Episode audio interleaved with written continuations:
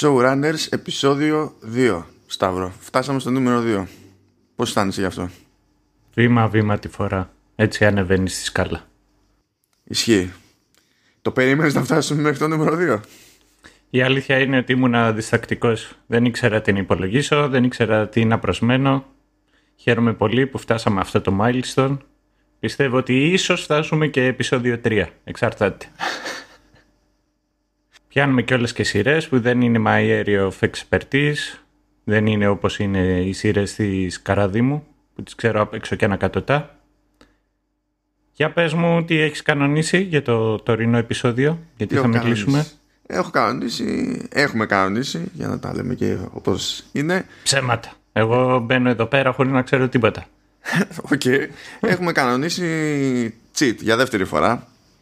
Μμμ. Διότι καθώς αναρωτιόμασταν τι θα κάνουμε με τι θα καταπιαστούμε τέλος πάντων, θυμηθήκαμε ότι στις 4 Σεπτεμβρίου έρχεται ο- η δεύτερη σεζόν του The Boys.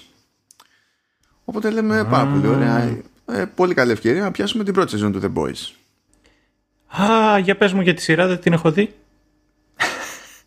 Θα του παίξει τουρίστα σε όλο το επεισόδιο. Είδα, είδα φως και μπήκα. Κάποιος... είδα ρεκ και στάθηκα μπροστά σε μικρόφωνο. Κάτσε, μου έταξες McDonald's για να εμφανιστώ. Εγώ δεν τάζω McDonald's σε κανέναν. Να σου είχα τάξει Burger King πιο πιθανό. Να σου τάξω Mac- McDonald's. ξέχασε Burger το. King. Υπενθύμηση. Το podcast δεν χορηγείται ούτε από McDonald's ούτε από Burger King. Συνέχισε. Ναι, εντάξει. Αν, αν έπαιζε τέτοια χορηγία θα το είχαμε ξεκαθαρίσει, μην αγχώνεστε. Α, οκ. Λοιπόν, οπότε καταλήγουμε με την πρώτη σεζόν του The Boys που είναι και αυτή η περίπτωση μεταφοράς από, από κόμικ.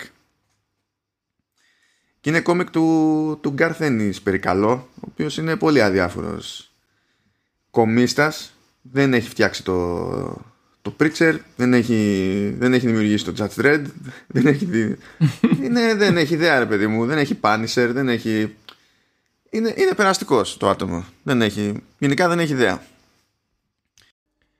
Και αν, ε, αν νιώθετε λιγάκι από τα κόμικ τα οποία ανέφερε ο Μάνος, ε, μπορείτε ήδη να καταλάβετε πάνω κάτω με τι έχει να κάνει το The Boys.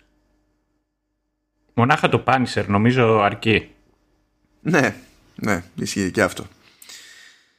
Και τέλος πάντων έγινε μια συμφωνία εκεί πέρα με την, με την Amazon και στην ουσία πρόκειται για παραγωγή Amazon Prime και είναι αποκλειστικό το The Boys στη συνδρομητική υπηρεσία της Amazon η οποία έτσι κι αλλιώς διατίθεται και στην Ελλάδα κανονικά αν και βέβαια μην ελπίζεις κανένα σε ελληνικό υπότιτλο στο stream Έχει γενικότερα η Amazon ελληνικούς υπότιτλους; Δεν έχω στη, περιχθεί στη πουθενά, χάση αλλά και στη δεν βλέπω. φέξη.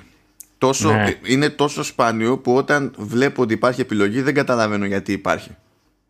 Γιατί Α. δεν- δεν βλέπω να γίνεται κάποια ξέρεις, πιο συντονισμένη κίνηση ας πούμε ή προσπάθεια για, Εντάξει. για μετάφραση. Και εγώ με αγγλικούς υπότιτλους βλέπω ότι είναι. Ακόμα και Netflix και τα λοιπά με αγγλικούς υπότιτλους. τα Καλά βλέπω. και εγώ Γι' το αυτό. ίδιο αλλά εντάξει. Ενώ σε άλλες περιπτώσεις, δηλαδή στο Netflix το έχει σίγουρο ότι έχεις ελληνικό υπότιτλο, εδώ δεν έχει, οπότε το διευκρινίζουμε σε αυτή την περίπτωση. Τώρα, πέραν το- από τον δημιουργό του κόμικ, να πούμε έτσι για τον creator της σειράς, που είναι ο Eric Kripke. Ναι. Ναι. Αυτό είναι ο ενθουσιασμός του Σταύρου έχει να κάνει με, τη, με το κονέ που παίζει με Supernatural. Ναι. Λοιπόν, εγώ είμαι μεγάλος φαν, όπως λέει και μια Έλληνο-Αυστραλή φίλη μου, φανσίστας του, του Κρύπκι. Ε, ο τύπος είναι ψηλοαδικημένος, πέρα από το Supernatural, το οποίο του έκατσε. Έκανε και άλλες δύο απόπειρες, οι οποίες δεν πολύ πήγανε μπροστά. Το ένα ήταν το Timeless, το άλλο είναι το Revolution. Και γενικότερα θεωρώ ότι του χρωστάει η ζωή κάποια πράγματα και χαίρομαι που τουλάχιστον κάπως το βρήκε με το The Boys. Και εμένα αυτό το οποίο με, χα... με χαροποίησε όταν είδα το The Boys είναι ότι έβλεπα πώς θα μπορούσε να ήταν το Supernatural, το οποίο εντάξει έχει κράτησε 15 σεζόν και βλέπω πολλές φορές το ότι πώς θα μπορούσε να ήταν το Supernatural όταν θα μπορούσε ο Kripke να κάνει αυτά τα οποία θα... μπο- έκανε στο The Boys. Είτε μιλάμε από budget, είτε μιλάμε για βρισιές, είτε το, δι- το οτιδήποτε. Βασικά, απλά για να συμπληρώσω αυτή τη σκέψη που έκανες έτσι, ε, προσπαθείς να φανταστείς πως θα ήταν το Supernatural έτσι και δεν ήταν στο CW το CW το αγαπάμε μόνο και μόνο για το Arrowverse το οποίο το έχουμε ιδιαίτερη αδυναμία και οι δύο ναι, δεν ξέρω αν λέγεται αδυναμία το έχουμε ιδιαίτερη αδυναμία και οι δύο τέλος πάντων ναι. Εγώ όταν ε, βλέπω τις σειρές του Arrowverse νιώθω μια δυναμία μετά, οπότε θα επιμένω. ε, έτσι το δέχομαι, έτσι το δέχομαι. Λοιπόν, αυτή τη φορά, ναι, εντάξει. Ε, δεν θα μπλέξουμε αυτή τη φορά με soundtrack, όχι επειδή δεν υπάρχει συγκεκριμένος συνθέτης, αλλά επειδή δεν έχει διατεθεί συγκεκριμένο soundtrack. Άρα δεν μπορούμε να φτιάξουμε λίστε. Δεν υπάρχει και πολύ υλικό στην πραγματικότητα, γιατί τα περισσότερα κομμάτια που έχει το, το The Boys είναι licensed. Λίγα πράγματα είναι συνθέσει δηλαδή, ειδικά για τη, για τη σειρά. Οπότε και να θέλουμε να πούμε για το τι δουλειά έκανε ο Christopher Leonard, δεν έχουμε τρόπο να το πούμε. Ναι, αλλά από την άλλη, άμα σας αρέσουν οι ροκές 70s, 80s και τα λοιπά, θα, θα νιώσετε το The Boys ότι έχει ενδιαφέροντες επιλογές. Μόνο και μόνο, αν θυμάμαι, Μπαρακούντα που παίζει. Εγώ τουλάχιστον έχω έρωτα με τον Μπαρακούντα μόνο και μόνο από τον Guitar Hero το 3, το οποίο το είχα λιώσει. Γενικότερα παίζει πάνω κάτω αυτό το είδος της μουσικής. Γενικότερα ο Κρύπκι στις δικές του τις σειρές.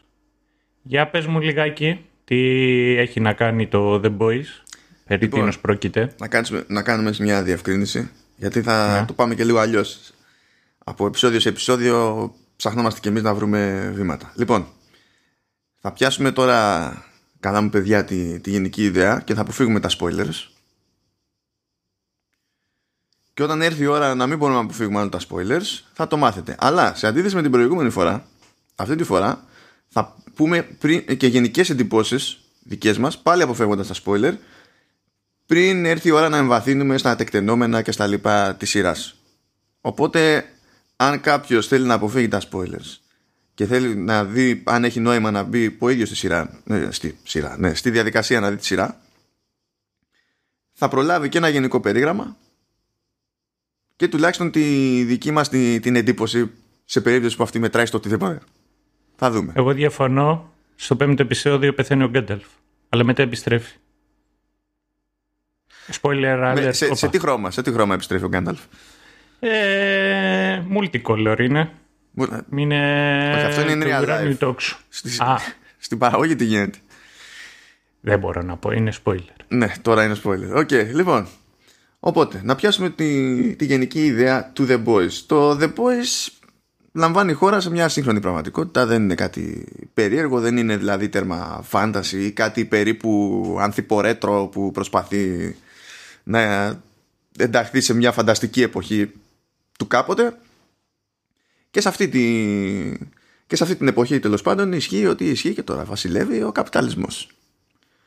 Απλά τυχαίνει σε αυτό το βασίλειο του καπιταλισμού να υπάρχουν και οι περίεργες οι οποίοι οι περίεργες τελείως τυχαία στην πλειοψηφία τους τέλος πάντων στην πλειοψηφία τους τουλάχιστον εφόσον μιλάμε για αυτούς τους οποίους εστιάζει η σειρά δεν μπορώ, ε... συγγνώμη που σε διακόπτω, αλλά μου κάνει μεγάλη εντύπωση που ξεκινάς να περιγράψεις με τέτοιο, με πολιτικό μανιφέστο. Περίμενα να το περιγράψεις με το οτιδήποτε και ε, ο καπιταλισμός ενώ είναι σίγουρο ότι θα έμπαινε μέσα, δεν το περίμενα αυτό. Συνέχισε, παπαρίγα μου, ε, μάνο μου. Εντάξει, έχω ένα κοινό με την παπαρίγα. Έχουμε και δύο iPhone. Αλλά. Α. Εντάξει, δεν ήξερα ότι είχα και δεύτερο κοινό. Τέλος πάντων, προχωράμε. Ε, οι, οι ήρωες λοιπόν στους οποίους εστιάζει η, η ιστορία τελείως τυχαία είναι πάνω κάτω ευθείως ανάλογα γνωστών ηρώων από την DC.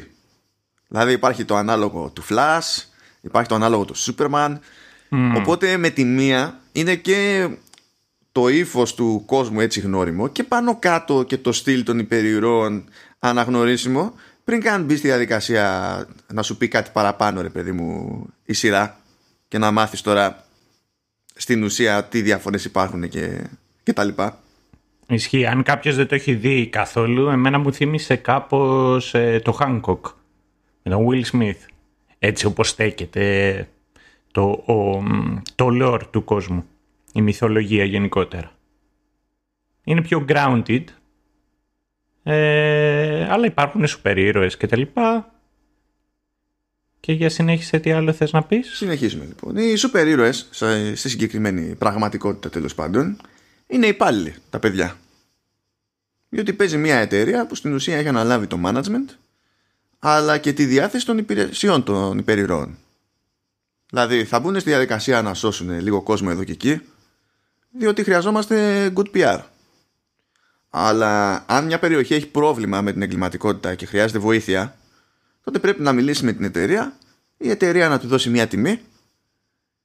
Ο δήμαρχος ή ο κυβερνήτης δεν ξέρω και εγώ τι είναι να συμφωνήσει και τότε να κάνει το ψυχικό η εταιρεία να στείλει τον αντίστοιχο super ήρωα ο οποίος θα έχει μπει και σε super duper PR mode. Υπάρχει ένα παραμύθι στην ουσία που βγαίνει προς τα έξω για κάθε, για κάθε χαρακτήρα και ο, ο super ήρωας τέλος πάντων το συντηρεί αυτό το πράγμα. Γιατί πάνω απ' όλα το PR και όπως συμβαίνει στις περιπτώσεις του PR έτσι απέχει από την πραγματικότητα Μα τι εννοείς; Δεν ισχύουν αυτά που μας λένε οι εταιρείες; Ε, ρε παιδί μου, εντάξει. Καμιά φορά δεν ισχύουν. είναι, είναι κάπως έτσι. Και μέσα σε αυτό το πλαίσιο τέλος πάντων κινείται η σειρά και γρήγορα γρήγορα γιατί στην ουσία τώρα αυτό το γενικό περίγραμμα είναι σαν να λέμε και τα, και τα βασικά από το πρώτο επεισόδιο γιατί το πρώτο επεισόδιο υπάρχει για αυτό το λογο Για να θέσει τις βάσεις του κόσμου. Ε, να σε ρωτήσω, και, ε, τα boys Ποια είναι αυτά, γιατί εγώ ένα boy ξέρω που φώναζε, που... του κράτος το boy. Υπάρχουν, αλλά εδώ πέρα βλέπω ότι είναι πολλά τα boys. Ποια είναι αυτά; Υπάρχουν, υπάρχουν, τα, τέλος πάντων. Ποια είναι αυτά; Λοιπόν, The Boys πάνω κάτω είναι παρατσούκλι στην πραγματικότητα. Δεν είναι κάτι πολύ έτσι Δεν μ' αρέσει όταν μπαίνουν ταμπέλες στους ανθρώπους. Εντάξει, δεν τη βάλαμε εμείς. Τα φλακ. Ναι.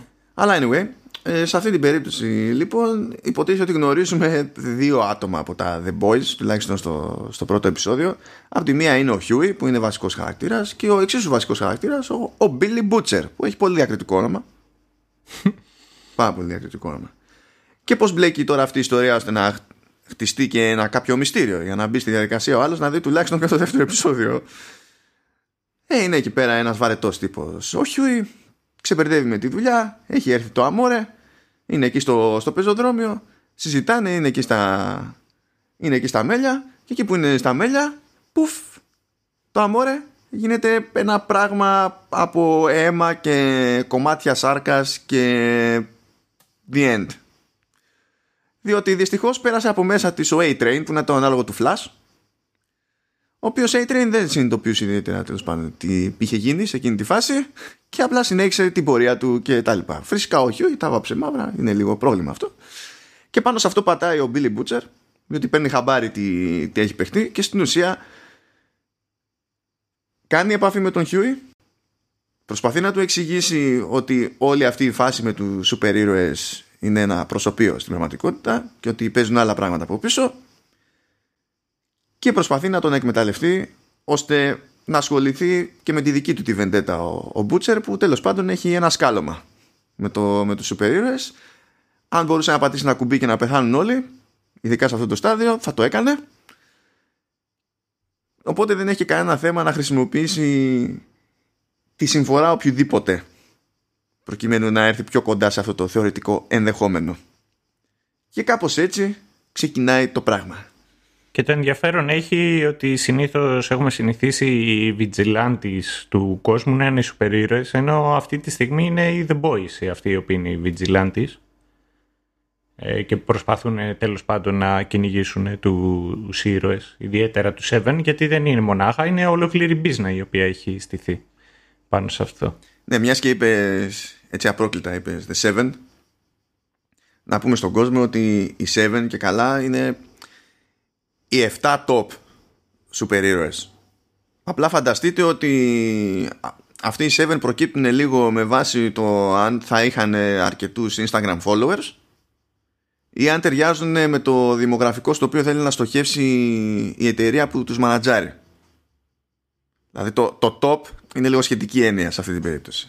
Ναι, φανταστείτε το περισσότερο σαν ένα J-pop ε, group. Ναι, περισσότερο από οτιδήποτε άλλο. Ε, για πες μου, πώς ε, το έχεις παρακολουθήσει το The Boys γενικότερα κατά τη διάρκεια του, του production και όταν ήταν ένα γίνει και τα λοιπά, το έχεις πάρει χαμπάρι; Γιατί η αλήθεια είναι ότι εδώ πέρα στην Ελλάδα το Prime δεν έχει το ίδιο εκτόπισμα που έχει το Netflix. Δεν ξέρω από συνδρομητές πώς πάει, αλλά από συζητήσεις που έκανα εγώ με δικούς μου, με φίλους και γνωστούς, δεν είναι και τόσο διαδεδομένο. Οπότε το The Boys έχω την εντύπωση ότι είναι λιγάκι under the radar όπως λέμε. Το έχεις παρακολουθήσει εσύ; Ναι, για τα, για τα ελληνικά δεδομένα, ναι, είναι. Ε, τώρα, εγώ είχα πάρει χαμπάρι ότι στην η σειρά αυτή. Πιο πολύ επειδή παρακολουθώ τέτοιες ανακοινώσεις. Αλλά δεν μπήκα μετά κι εγώ στη διαδικασία να το παρακολουθώ βήμα-βήμα. Δεν είναι δηλαδή ότι κάθε φορά που ακούγονταν κάτι για, το, για την παραγωγή του The Boys καθόμουν να δω τι είπε οποιοδήποτε για την παραγωγή του The Boys. Αλλά ήξερα ρε παιδί μου για την ύπαρξή του, ήξερα ότι είχε κάνει το κονέ με, τη, με την Amazon, ήξερα ότι θα είναι αποκλειστικό στο, στο Prime. Και πάει λέγοντας. Και η αλήθεια είναι ότι δεν το είδα νωρίς. Ναι, εγώ εν αντιθέσει το, το είδα στο launch. Εσύ πότε το είδες; Ε, εγώ στην ουσία το είδα τώρα πριν από κανένα μήνα or something. Και για να προσανατολιστούμε, δηλαδή τώρα εμείς που γράφουμε είναι 27 Αυγούστου, οπότε ε, υπολόγισε το κάπως έτσι. Και τι εντύπωση σου είχε σου έμεινε από τη σειρά; Λοιπόν, εμένα μου άρεσε πάρα πολύ η σειρά. Ε, πρώτα απ' όλα έχει, άσχετα με το τι πραγματεύεται, έχει κάφρικη πλάκα. Και όταν έχουν βρει το ζύγι σε τέτοιες περιπτώσεις, το... δεν, έχω αδυναμία σε, σε τέτοια πράγματα. Δεν είναι κάφρικη πλάκα επίπεδου preacher, αλλά προς τα εκεί κινείται τέλος πάντων. Αν κάποιος έχει δει το, το Preacher, που επίσης υπάρχει στο Amazon Prime, αλλά δεν είναι παραγωγή της Amazon. Αλλά παίζει κονέ. Μου άρεσε πάρα πολύ. Μου άρεσε βασικά ότι μιας και λέγαμε στο προηγούμενο επεισόδιο, το, το πρώτο, το επίσημο του Showrunners για The Umbrella Academy, μου άρεσε που δεν είχα αυτό που με βάραγε στο The Umbrella Academy. Δεν ήταν ένα μάτσο χαρακτήρες που ασχέτως ηλικίας στην πραγματικότητα ήταν όλοι στην εφηβεία. Ακόμα και τα σκαλώματα που είχαν οι χαρακτήρες τα είχαν με πιο ενήλικο τρόπο. Και δεν το λέω τώρα δεν έχει να κάνει με βία ιστορίες και τέτοια. Έχει να κάνει με το πώς το χειρίζονται οι, οι ίδιοι χαρακτήρες ή πώς αλλάζουν γνώμη, τι στάση κρατάνε, γιατί κτλ. Προφανώς μου άρεσε επίσης πάρα πολύ η όλη φάση με το, με, το ότι η κατάσταση με τους υπερήρωες είναι μπίζνα.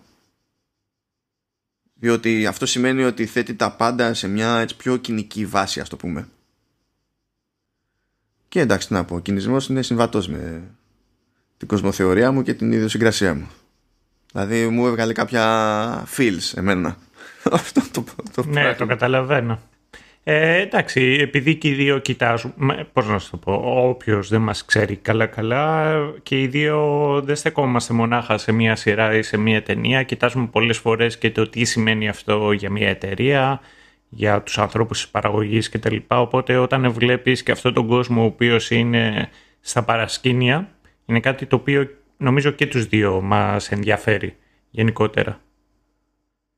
Ε, τώρα εγώ, εγώ το είχα δει στο launch. Είναι από τις ε, ψηλοευχάριστες περιπτώσεις. Έχω ένα φίλο, για σου Ιγνάτη, ο οποίος ε, μου την είχε προτείνει αυτή τη σειρά, την είχε δει πρώτος.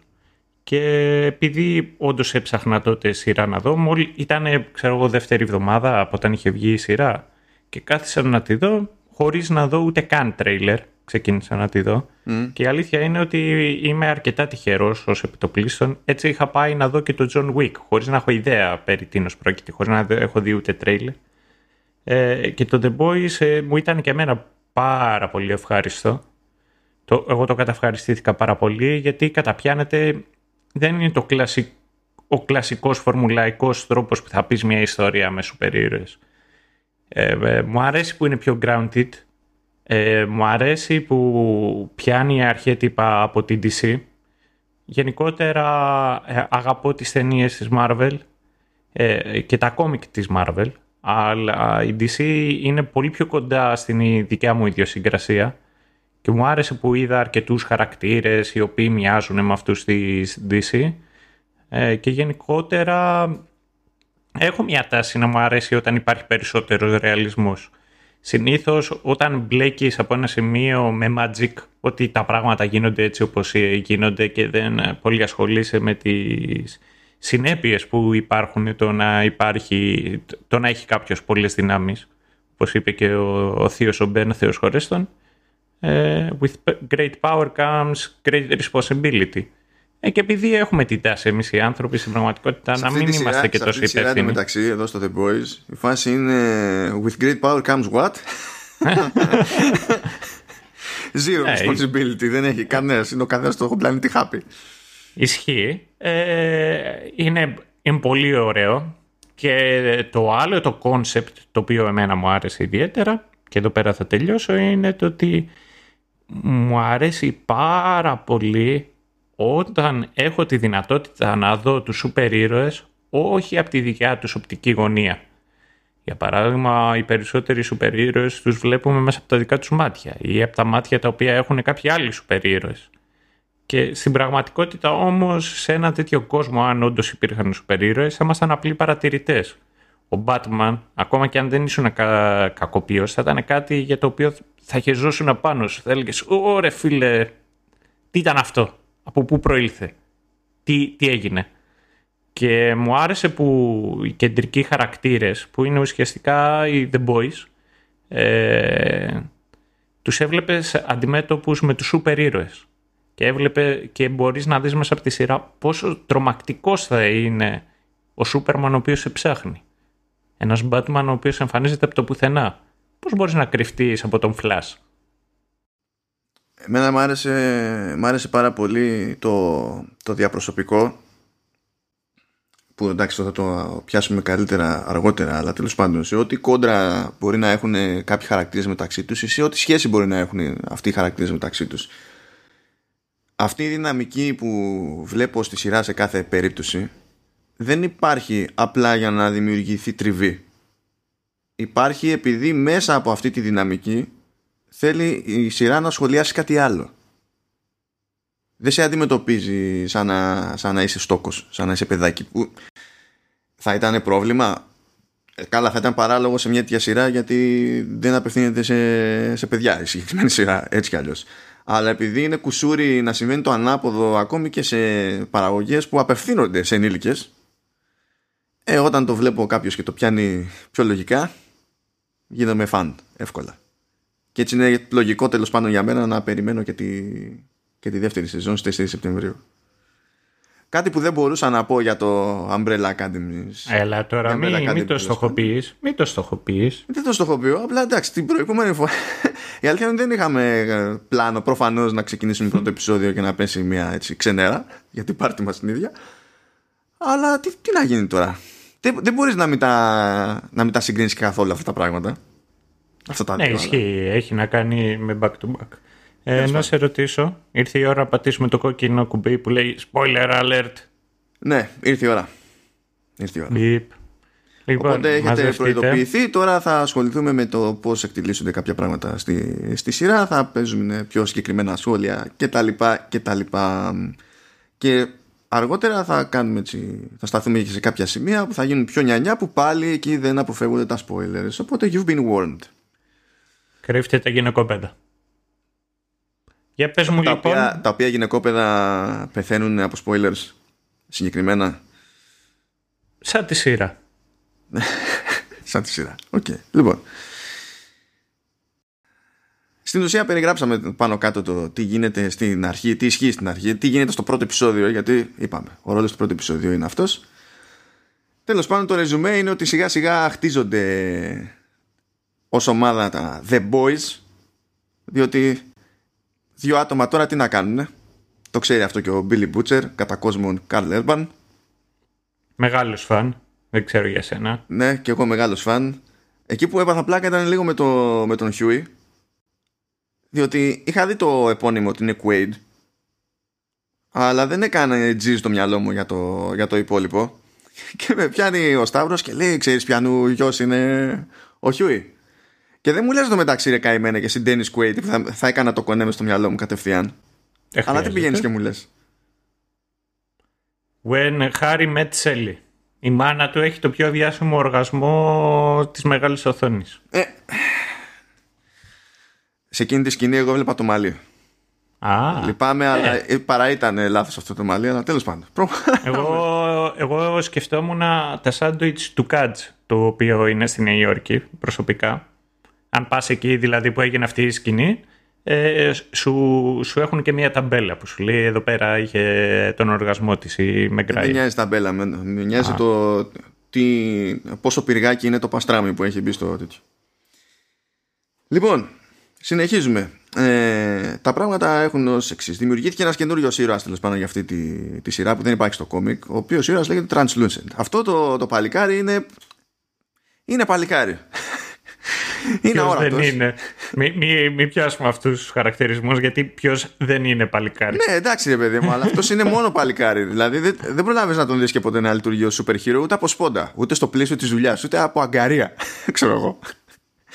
Απλά είναι, είναι ένας αόρατος τύπος εκεί πέρα, ο οποίος έχει συνήθειο να γίνεται αόρατος, να κάνει αυτό το κλισέ που λένε τι θα έκανες, τι super ε, power θα ήθελες να έχεις και γιατί θα ήθελε να το έχεις.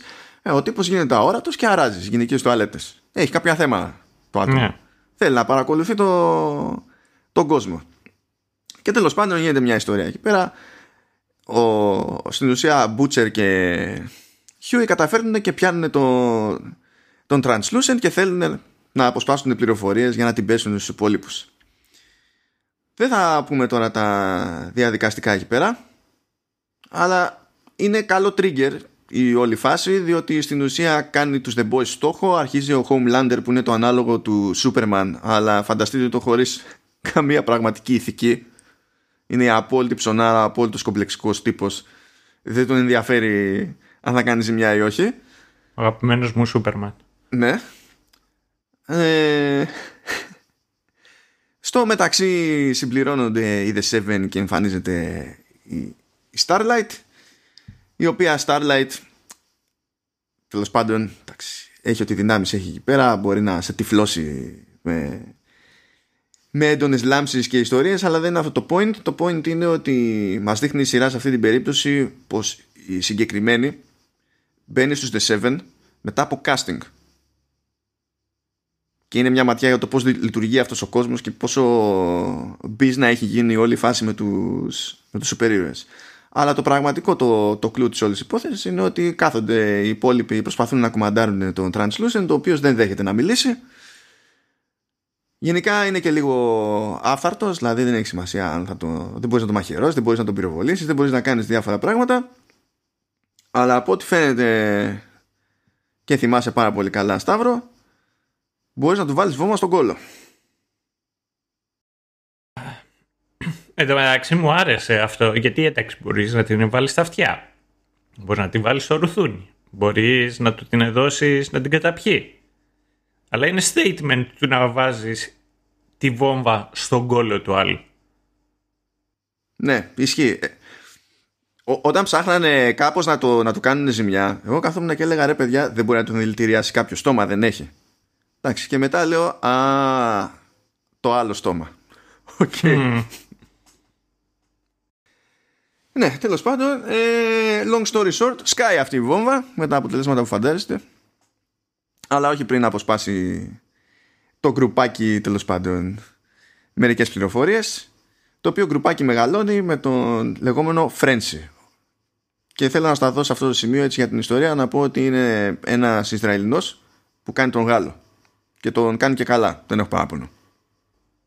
Εντάξει, μπορεί να.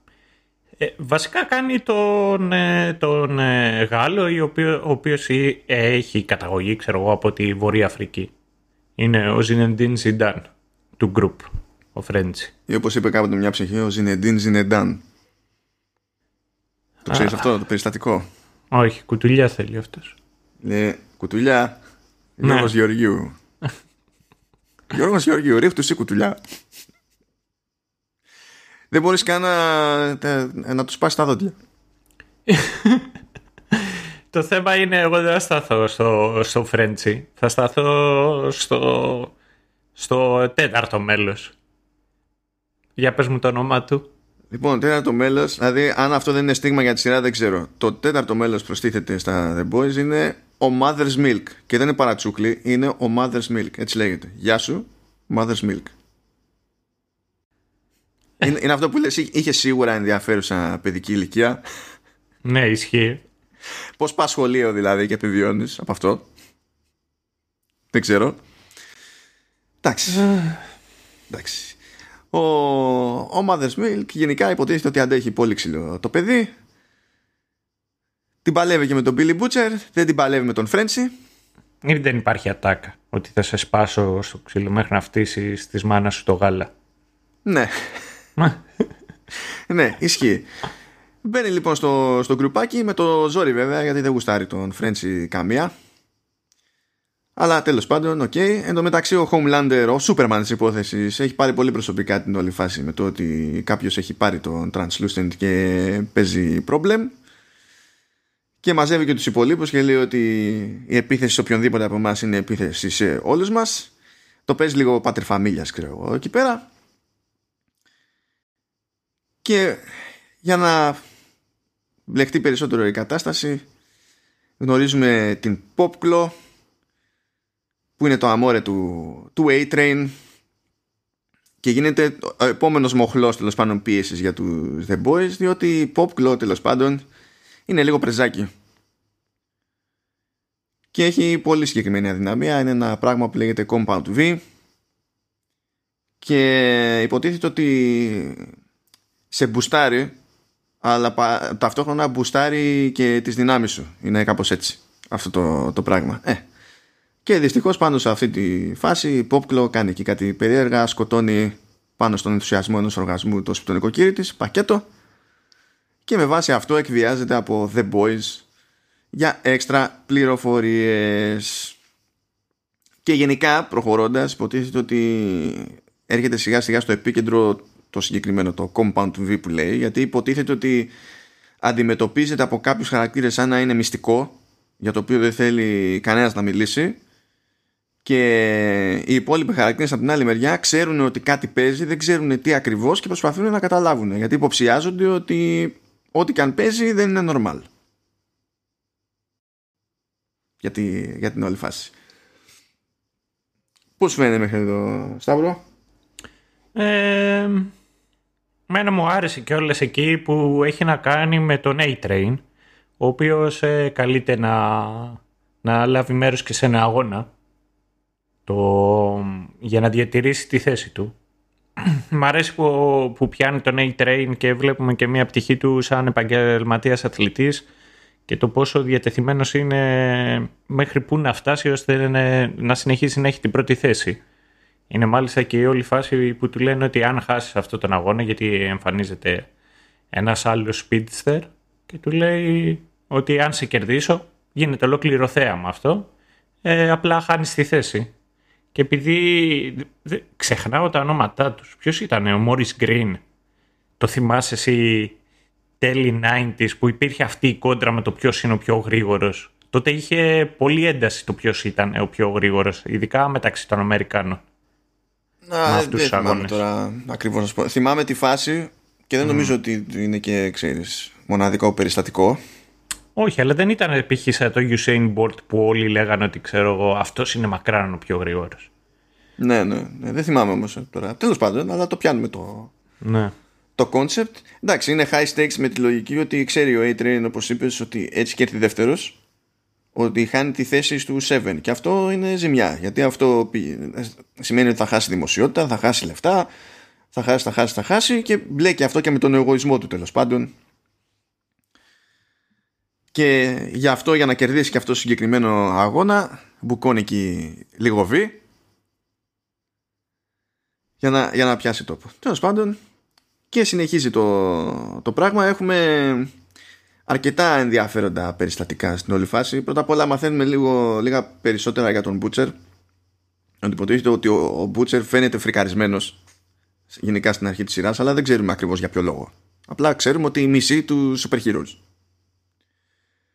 Αλλά προκύπτει ότι η μισή του super heroes επειδή ε, έχει χάσει τη, τη γυναίκα του είναι άφαντη για χρόνια η γυναίκα του και η θεωρία που έχει αναπτύξει είναι ότι μάλλον την έχει φάει ο Homelander.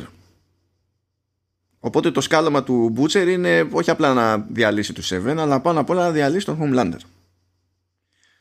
Ο οποίος Homelander δείχνει ακόμη πιο έντονα τα πραγματικά του τέλος πάντων χρώματα, ας το πούμε έτσι. Έχει ένα περιστατικό τέλος πάντων σε αυτή τη φάση η σειρά με μια αεροπειρατεία όπου υποτίθεται ότι πηγαίνει εκεί πέρα ο Homelander που είναι το ανάλογο του Superman μαζί με την Queen Maeve που είναι το ανάλογο της Wonder Woman για να εξοδετερώσουν τέλος πάντων ε, τους αεροπειρατές και να σώσουν ε, τους επιβάτες κτλ. Αλλά είπαμε, ο Homelander είναι ο Homelander. Σου λέει, εντάξει, να μην ρίξω λίγο μια ματιά με λέιζερ για να φάω τον άλλον που, που μου ρίχνει σφαίρες που δεν μου κάνουν τίποτα. Αλλά ρε παιδί μου, το παράκανα λίγο και πέρασε, πέρασαν οι ακτίνες πιο πέρα και έφαγε και τους πιλότους, πακέτο. Unlucky. Unlucky, unlucky. Και εκεί πέρα βλέπουμε τέλος πάντων ότι απλά δεν τον ενδιαφέρει το ότι πάει για φούντο πώς έχουν τα πράγματα το, το αεροπλάνο. Και έχει ενδιαφέρον εκεί γιατί είναι η κόντρα. Είναι το πιο κλασικό από όλα. Από ίντρο σε κινούμενα σχέδια από την ταινία του 2006 ότι ο Σούπερμαν θα σταματήσει το αεροπλάνο που πέφτει. Ναι. Και γυρνάει, και γυρνάει ο Homelander και του το προτείνει η Queen Maeve και λέει εκείνος λέει κάτσε ρε εσύ και εγώ πώς θα το σταματήσω; Δεν έχει κάπου να σταθώ, είμαι στον αέρα. Ακόμα και πες ότι προσπαθώ εγώ να το σταματήσω είτε θα διαλυθεί το αεροπλάνο είτε θα, το, θα καρφωθώ και θα βγω από την άλλη πλευρά. Ξέχασε το. Ναι. είναι, είναι αυτό η εναλλαγή από εκεί που δεν το περιμένεις. Ζορίζεται και η Maeve γενικά γιατί δεν είναι το ίδιο γιούχου όσο είναι ο Homelander για τέτοιο θέμα και γι' αυτό την βαράει αλλιώς το, το περιστατικό. Ενοχλείται ακόμη περισσότερο κατόπιν εορτής όταν φουντάρει όντως το αεροπλάνο, πεθαίνουν όλοι κτλ. Όπου ξεκινάει στην ουσία η προπαγάνδα η εταιρική. Δηλαδή ο Homelander μπαίνει στη διαδικασία να πουλήσει ένα παραμύθι για το ότι δεν γινόταν αλλιώς και ότι δεν προλάβαμε να φτάσουμε και ποιος φταίει που δεν προλάβαμε να φτάσουμε. Φταίει το κράτος που δεν μας αφήνει να ασχοληθούμε με θέματα εθνικής ασφάλειας, δεν μας βάζει να υποστηρίξουμε το στρατό κτλ. Και, και όλο αυτό για να περάσει ένα νομοσχέδιο για να βγάλει η εταιρεία που τους μανατζέρει ακόμα περισσότερα λεφτά. Είναι ένα επεισόδιο στο οποίο, δηλαδή έτσι κι αλλιώς έχει δώσει δείγματα ο Homelander ότι είναι off το άτομο. Ναι, αλλά νομίζω ότι και κάπου στη μέση της σεζόν είναι που γίνονται όλα αυτά μαζί και δεν σου επιτρέπει μετά να έχεις αμφιβολία στην ουσία. Για πες μου λιγάκι για τη Starlight και τον ε, δεύτερο αγαπημένο μου χαρακτήρα, το The Deep. Ε, δεν ήθελα να, να κάνω κανένα trigger. Δεν είπα πώς μπήκε στο 7 η Starlight. Δηλαδή είπα ότι έγινε audition, αλλά δεν είπαμε το υπόλοιπο. Στη... Εντάξει, δεν ήταν ωραία εμπειρία για την Starlight γιατί πήγε να το παίξει ιστορία ένας άλλος υπερήρωας εκεί τον 7, ο The Deep ο οποίος είναι το ανάλογο του Aquaman. Ναι, αλλά όχι ο Aquaman ναι, όπως τον έχετε δει τώρα στις πρόσφατες ταινίες, που είναι ο Jason Momoa. Φανταστείτε το πολύ περισσότερο από τα cartoon Justice League of America των 60s σε ένα αδύνατος, ψιλοξανθός, κάτι τέτοιο. ε, δεν είναι ξανθός, ε, είναι, αλλά τέλος πάντων. Μένα στο χωριό μου ξανθούς τους λέμε αυτούς. Δεν έχουμε φυσικούς ξανθούς. Οκ. Και ναι, εντάξει. Σου λέει ότι κοίταξε να δεις, εγώ εδώ είμαι Μούρης. Ε, και αφού πρόλαβες και μου είπες ότι ήσουν και φαν μου ή φανσίστας όπως... Φαν, φανσίστας Ναι Εντάξει ρε παιδί μου αν θες να πω ένα καλό λόγο και να μην σου δημιουργήσω πρόβλημα επειδή είσαι the noob έχω σε εκεί πέρα ένα στοματικό για το καλό, για το καλό σώρισμα. Ε... Ναι. Και αυτό είναι ένα, εντάξει, είναι τελείως in your face σχόλιο τέλος πάντων για το πώς λειτουργούν κάποια πράγματα σε showbiz και τέτοια. Που αν έμενε εκεί πέρα θα είχα ένα ψιλοθέμα ακριβώς επειδή είναι τόσο in your face. Αλλά επειδή δεν μένει εκεί, γενικότερα προχωρώντας τη σειρά. Στο κόμικ ε, παίζει, το κάνει ο A-Train, ο A-Train, οπότε ξέρω εγώ ήδη τον αντιπαθείς επειδή σκότωσε τη Robin, την κοπέλα του Hughie ε, και τη το προτείνει τη Starlight και λέει αυτή τι γίνεται; Ε, και σκάει ο, ο Homelander και βλέπει, τον βλέπει Starlight και λέει ο Homelander σώσε με. Ναι λέει ήρθα εδώ να σώσω την κατάσταση και τον πετάει έξω και, στο, και ο Homelander ε, και σκάει και ο Black Noir και κάνει και τον πετάει και αυτός έξω. Είναι ακόμα περισσότερο in your face. Ο οποίος Deep είναι, είναι φοβερό, άτομο, φοβερό άτομο, δεν έχει καθόλου ψυχολογικά. έχει σκάλωμα. Δηλαδή κάνει όλα αυτά που κάνει. Φέρεται όπως φέρεται στην Starlight. Αλλά έχει καημό. Θέλει να σώσει τα δελφίνια. Έχει παράπονο που ο κόσμος δεν παίρνει στα σοβαρά, αρκετά σοβαρά τα δελφίνια. Και, και εκείνο το, το χαρακτήρα, δηλαδή είναι το πιο κλασικό το ότι όλοι γελάνε με, με, με τον Aquaman. είναι πολύ κλασικό αυτό να είναι, να, να είναι το κέντρο όλων των, ε, των σχολείων. Ναι, γενικά το, το άτομο έχει θέμα. Εκτός από βράχια έχει και θέματα. Είναι beach boy. Ναι, εντάξει. Άλλη μια σημαντική στιγμή που, που παίζει είναι ότι ο A-Train συνειδητοποιεί ότι εκβιάζεται η Popclaw και ότι τους έχει δώσει στην ουσία για να γλιτώσει το τομάρι της. Και αφού το παίρνει χαμπάρι την κατηγορεί για αυτό το πράγμα και τη σκοτώνει ο ίδιος. Και είναι σημαντική υπόθεση αυτό για, το, για τον A-Train διότι το κάνει και ταυτόχρονα δεν το δέχεται ότι, ότι το κάνει. Δηλαδή φτιάχνει μια θεωρία μες στο κεφάλι του σύμφωνα με την οποία δεν φταίει ο ίδιος γιατί ήταν αναγκασμένος να το κάνει. Και συνεχίζει το, αυτό το κόμπλεξ που προέκυπτε από, το, από τον αγώνα ταχύτητας που λέγαμε. Ότι θέλει να μείνει στους 7 και να είναι στον αφρό, να μην έρχεται δεύτερος και, και δεν ξέρω κι εγώ τι ενώ μαθαίνουμε και κάποια έτσι, πιο συγκεκριμένα πραγματάκια λίγο για Homelander και την Stillwell η οποία Stillwell δεν είναι super hero είναι, παίζει αυτό το ρόλο η Elizabeth Shue που καιρό είχα να την πετύχω οπουδήποτε αλήθεια είναι. Και υποτίθεται ότι έχει το, το management των Seven και ότι είναι πολύ πιο κοντά με τον Homelander. Με τον Homelander το λέμε πολύ πιο κοντά με κάθε πιθανή έννοια. Δηλαδή είναι πιο πολύ σαν προσωπικό τους, προσωπικός του μάνατζερ. Προσπαθεί να του κάνει διάφορα χατήρια αλλά και να τον μπλοκάρει όταν έχει διάφορες ιδέες. Ταυτόχρονα παίζει και ένα περίπου ειδipόδιο εκεί πέρα. Θα εμφανιστεί η Steelwell που δεν έχει καμία υπερδύναμη και θα πιάσει τον Homelander τέλος πάντων να την παίρνει μάτι με X-ray vision μέσα από τους τείχους ε, θα, θα το αντιμετωπίσουν λίγο αυτό και θα, θα αρχίσει το Don't be a bad boy Έλα εδώ, κάτσε στην αγκαλιά μου, γύρε πάνω στα, στα πόδια μου Good boy, good boy και τα λοιπά και τα λοιπά. Και μιας και λέμε good boy και δεν συμμαζεύεται έχουμε διεύρυνση της ομάδας και από το The Boys που σταματάνε να είναι τελείως The Boys γιατί προστίθεται The Female δεν φταίω εγώ που λέγεται. Ναι, πολύ original όνομα, ισχύει. ναι. Ε, έτσι υποτίθεται ότι ονομάζεται τουλάχιστον για ένα διάστημα χαρακτήρας. Είναι μια κοπέλα που τη βρίσκουν φυλακισμένη. Συνειδητοποιούν ότι την καρφώνανε κάθε τόσο με βή. Δεν μπορεί να μιλήσει. Ε, είναι σαν αγρίμη, δεν μπορεί να συνεννοηθεί τέλος πάντων. Ε, με, με τον κόσμο θεωρεί τους πάντες εχθρούς ε, δεν νιώθει από τραύματα. Δηλαδή, ναι, ξέρω εγώ, τραυματίζεται, αλλά επανέρχεται. Από ό,τι βλέπουμε σε κάποια φάση, πεθαίνει και επανέρχεται, δεν έχει τέτοια προβλήματα. Έχει εκεί υπερδύναμη, σε, σε λιώνει, σε λιώνει. Φεύγουν κομμάτια και ό,τι να είναι. Και ξεκινάει ένας περίεργος χορός εκεί πέρα με τον Φρέντσι, ο οποίος τη λυπάται λίγο. Τη φοβάται ταυτόχρονα βέβαια.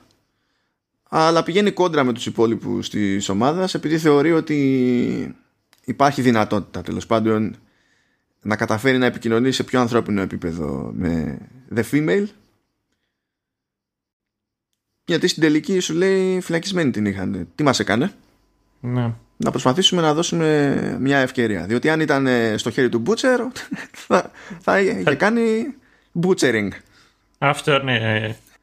Kill it with fire before it lay eggs.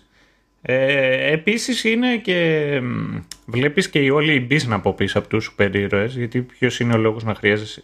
Φαντάζομαι εγώ ότι αν στην πόλη μου, αν στην Αθήνα υπήρχε, υπήρχε ένα Σούπερμαν ε, κάποια στιγμή δεν θα υπήρχε νόημα οποιοδήποτε να επιχειρήσει να κάνει μια, μια ληστεία όταν σου σκάει ένας τύπος από το πουθενά Οπότε εγώ από ό,τι θυμάμαι από τη σειρά σου λέγανε ότι ήταν ως ένα σημείο στη, στημένα τα περισσότερα κλίματα, ήταν εκεί κοντά οι κάμερες κτλ.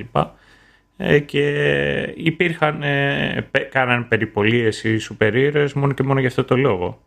και βλέπουμε ότι μέσω της female προσπαθούν να υπάρχει και κάτι άλλο. Κάνουν πειράματα ώστε να δημιουργήσουν και κάποιους villains οι οποίοι θα τρομοκρατήσουν έως ένα σημείο τον κόσμο. Ναι, αυτό από εκείνο το σημείο, από, τη, από την εμφάνιση της female και έπειτα, είναι που στην ουσία προκύπτει ένα άλλο μυστήριο. Γιατί μέχρι πρώτη είχαμε το τι, το τι είναι το V, mm. ποιος το προμηθεύει σε ποιον, ε, για ποιο λόγο δημιουργούνται υποψίες τέλος πάντων για το αν οι super heroes είναι όντως super heroes ή έχουν τις δυνάμεις που έχουν χάρη στο, στο V κτλ. Αλλά περιπλέκεται μετά η κατάσταση διότι προκύπτει ότι υπάρχουν και αλλού φυλακισμένοι που είναι πυγμένοι στο V δεν είναι σαφές το ποιος τους κρατάει δηλαδή βλέπουμε ποιος τους κρατάει εκεί που τους κρατάει, αλλά δεν ξέρουμε ποιανού είναι το πλάνο αυτό το πράγμα και ποιος είναι ο, ο τελικός σκοπός. Που προκύπτει παρακάτω τέλος πάντων ότι προσπαθούν να φτιάξουν super villains ώστε στην ουσία να αναγκαστεί η ανθρωπότητα να έχει μεγαλύτερη εξάρτηση από τους υπερήρωες. Που αυτό προφανώς δίνει άλλου τύπου δύναμη στους ίδιους υπερήρωες πέραν της business. Διότι όταν καταλήξεις να είσαι πραγματικά αναγκαίος γιατί προκύπτει μια απειλή που δεν μπορεί να αντιμετωπίσει κανένας άλλος τότε κατεβαίνουν παντελόνια εκτοξεύονται πάκι με δολάρια και δεν συμμαζεύεται. Το κατεβαίνουν παντελόνια δεν ήταν αναφορά στον τύπ. Κακομύρης και αυτός Κακομύρης και αυτός προσπάθησε να σώσει ένα ένα δελφίνι. Ε, ένα, ένα δελφίνι και έμπλεξε σε τροχαίο και το έλειωσε το δελφίνι. Ε, όταν έβλεπα αυτή τη σειρά ήταν συνήθως αν βλέπω σειρά είμαι εκεί, δεν κάνω τίποτα άλλο. Το συγκεκριμένο το επεισόδιο το είδα τρεις φορές. Την πρώτη φορά δυστυχώς με πήρε κάπου ο ύπνος. Οπότε άνοιγα το μάτι, έβλεπα και ένα δελφίνι, ξανά έκλεινε το μάτι, προσπαθούσα πάλι να ανοίξω το άλλο. Πιάνω έτσι το κεντρικό κόνσεπτ. Την πιάνω τη δεύτερη φορά, ξαναβλέπω το επεισόδιο, πεθαίνω σαν γέλια και το έβαλα καπάκια και το είδα και τρίτη φορά. Γενικά μετά, ενώ η σειρά σε κάνει να βλέπεις τον Deep σε χρόνο μηδέν σκουπίδι, μετά είναι σαν να προσπαθεί να πετύχει το τελείως ανάποδο. Το τελείως ανάποδο, όχι να τον θεωρήσει τώρα άγιο, έτσι. Αλλά κατά μία έννοια να σου δείξει γιατί ήταν απόλυτα προβλέψιμο να είναι τόσο σκουπίδι. Ναι, ισχύει αυτό. Γιατί δεν τον παίρνει κανένα σοβαρά, ξέρω εγώ. Έχει τους δικούς του καημούς και του πηγαίνουν όλα, όλα στραβά. Υποτίθεται ότι πουλάει παραμύθι με περιβαλλοντολογικό μήνυμα, ξέρω εγώ, για να μαζεύουμε σκουπίδια και ακόμα και αυτό είναι σκηνοθετημένο και όταν κάνουν δεύτερο take ξαναπετάνε τα σκουπίδια, ξέρω εγώ, στην παραλία για να τα ξαναμαζέψουν και να βγει το πλάνο. Πάει να σώσει ένα αστακό σε ένα σούπερ μάρκετ και μιλάει με τον αστακό. Λέει δώσε μου τον τάδε και δεν προλαβαίνει να σταματήσει τον υπάλληλο και του καρφώνει τη μαχαίρα στο κεφάλι του αστακού και πάει ο αστακός. αυτό ήταν αυτό ήταν και λιγάκι, γιατί σου λέει ότι ξέρω εγώ ότι το μαγειρεύει ζωντανό. Α, αυτό το ξέρουμε οι περισσότεροι που έχουν φάει αστακό, πάνω κάτι το γνωρίζεις. Εγώ τουλάχιστον περίμενα ότι όντως θα του τον έδινε ζωντανό. Και κάτι λέει εκείνη την ώρα ο τύπος ο οποίος ήταν πίσω από το πάγκο. Ναι, λέει, αλλά πλέον ε, δεν μπορούμε να τον δώσουμε ζωντανό. Παπ και τον σκοτώνει. Έπαιζε εκεί, έπαιξε για άλλη μια φορά με, με αυτό το οποίο περίμενες η, η σειρά. Ε, με, ε, λίγο αργότερα, δηλαδή το, τον στέλνουν να κάνει το αγροτικό του, σου λέει έστω ότι είσαι στους 7, αλλά στην πραγματικότητα δεν είναι στους 7. Σε στέλνουμε και σε ένα κατά μία έννοια κολοχώρι για, για PR. Σκάει και εκεί μια τύπησα που πάνω κάτω μπορείς να πεις ότι τον βίασε κιόλας και κάνει όλο κύκλο στην πίκρα. Γενικά ο Deep είναι, είναι σαν μια παράλληλη ιστορία που τρέχει με όλο το υπόλοιπο. Γιατί από ένα σημείο και έπειτα δεν έχει πραγματική εμπλοκή. Ισχύει, κοίταξε. Αν εξαιρέσεις τα πέντε πρώτα του λεπτά, είναι πολύ, ενδιαφέροντα, πολύ ενδιαφέρον χαρακτήρας. Εννοώ τα πέντε πρώτα λεπτά που ναι, εμφανίζεται. Ε, φαντάζομαι θα τον κάνουν κάτι περισσότερο στη δεύτερη σεζόν. Ναι. Γιατί πραγματικά είναι σαν παράλληλη ιστορία εδώ πέρα. Αλλά για να ξεφύγουμε από τις παράλληλες ιστορίες, όσο γίνονται όλα αυτά που λέμε, τρέχει και ένα ρομάτζο εκεί με τον Χιούι και τη Starlight για να μην μπλέξουμε τα διαδικαστικά, το ρομάτζο αυτό έχει το ενδιαφέρον ότι από τη μία η Starlight είναι στόχος των The Boys, διότι ανήκει στους Seven και ο Hugh είναι στους The Boys. Οπότε θα χρειαστεί να της πει κάποια ψέματα, θα, χρειαστεί, θα χρειαστεί να τη μεταχειριστεί για να καταφέρει να αποκτήσει πρόσβαση σε κάποια πράγματα, όπως ένα event το οποίο από μόνο του είναι σχόλιο στους τηλευαγγελιστές που επιβιώνουν στο αμερικανικό στερέωμα τέλος πάντων.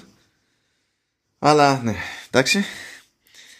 Ε, αλλά ταυτόχρονα παίζει αυτό το ρομάτζο. Ο Χιούι ζορίζεται, διότι από τη μία ενδιαφέρεται, από την άλλη ξέρει ότι δεν είναι ειλικρινής απέναντι στην Starlight. Η Starlight κάτι οσμίζεται εδώ και εκεί, αλλά δεν ξέρει ακριβώς τι παίζει. Και φυσικά ε, ελπίζει να υπάρχει ειλικρίνεια, γιατί και η Starlight από τη δική της τη μεριά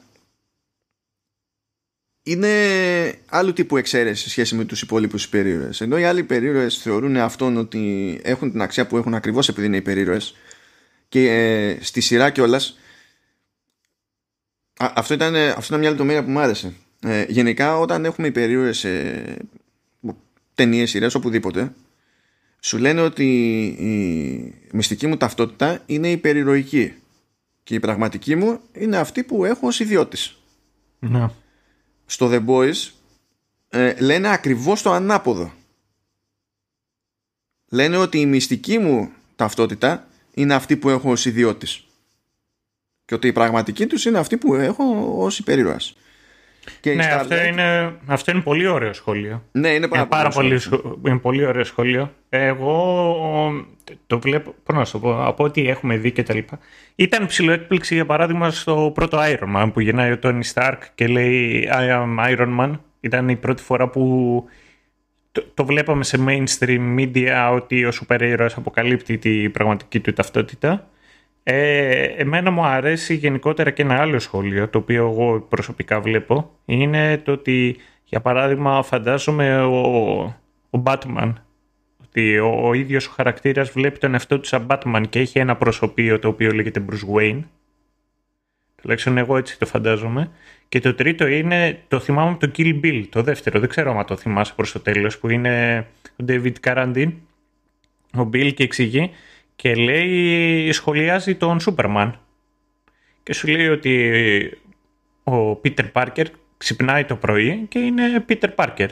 Φοράει μια στολή και γίνεται Spider-Man. Και αυτή η στολή έχει κάποια χρώματα ε, είναι, η, είναι τα πράγματα τα οποία κάνει σαν ε, Spider-Man τα οποία τον χαρακτηρίζουν σαν ήρωα αλλά όταν βγάζει τη στολή, συνεχίζει και είναι Peter Parker. Κάποιος ο οποίος είναι έφηβο, έχει πρόβλημα με την κοπέλα του, έχει να κάνει με το σχολείο, με το πανεπιστήμιο, το οτιδήποτε. Και πιάνει μετά και μιλάει για το Σούπερμαν. Και σου λέει ότι ο, ο Καλέλ ξυπνάει το πρωί, είναι Καλέλ. Κοιμάται το βράδυ, είναι Καλέλ. Πρέπει να φορέσει τα γελιά του για να γίνει άνθρωπος. Να γίνει Clark Kent και είναι το πώς μας βλέπει κιόλας ο Σούπερμαν. Ένας χαρακτήρας ο οποίος έχει... είναι από τους πιο δυνατούς σε όλο τον κόσμο. Είναι, είναι η κορυφή τουλάχιστον για τον κόσμο ναι, της DC. Ναι. Και είναι ένα σχόλιο τουλάχιστον που έκανε η ταινία. Είναι πολλές φορές πώς ένας πραγματικός πολύ δυνατός άνθρωπος θα έβλεπε του, τον υπόλοιπο κόσμο.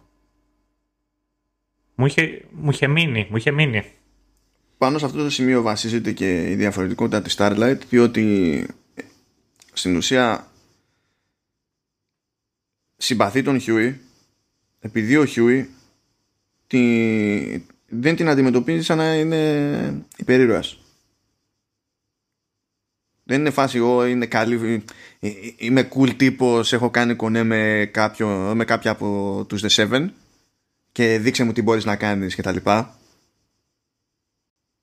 δεν είναι... Και γι' αυτό και όλα όταν ζορίζεται η Starlight, ζορίζεται όταν επειδή έχει και άλλο σκοπό ο Χιούι, μπαίνει στη διαδικασία να τη ρωτάει πράγματα ή να τη ζητήσει κάποιες εξυπηρετήσεις και τα λοιπά, που κρέμονται από το γεγονός ότι είναι υπερήρωας και μέλος των The Seven.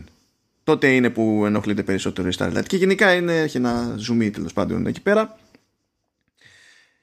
Προχωρώντας τέλος πάντων, το μυστήριο σιγά σιγά ξεδιαλύνεται σε πολλαπλά επίπεδα. Γιατί από τη μία προκύπτει ότι ε, όλο αυτό το πλάνο για τη δημιουργία υπερκακών ενώ υπονοείται, φαντάζεται κάποιος ότι θα ήταν η ιδέα της εταιρείας. Γιατί ποιος θα έχει να κερδίσει φράγκο από μια τέτοια ιστορία, η εταιρεία. Οπότε λες η εταιρεία το έχει κάνει. Τελικά όμως δεν το έχει κάνει η εταιρεία. Ήταν ιδέα του ίδιου του Homelander. Ακριβώς επειδή έχει αδυναμία στη Stillwell, επειδή έχει κόλλημα με τη Stillwell και το έκανε κατά μία έννοια για την Stillwell. Αλλά το θέμα είναι ότι για να ασχοληθεί αυτός με το είδη πόδιό του δημιουργεί πρόβλημα σε όλο τον πλανήτη. Πολύ καλό. Πάρα πολύ ωραίο. Πολύ λογικό. Ε, οπότε φτάνουμε σε, ένα, σε μια φάση που έχουμε υπερκακούς με, πράγμα με το οποίο δεν πολύ ασχολείται στην πραγματικότητα αυτή η σεζόν. Φαντάζομαι ότι παρακάτω θα τα φάμε αυτά. Okay.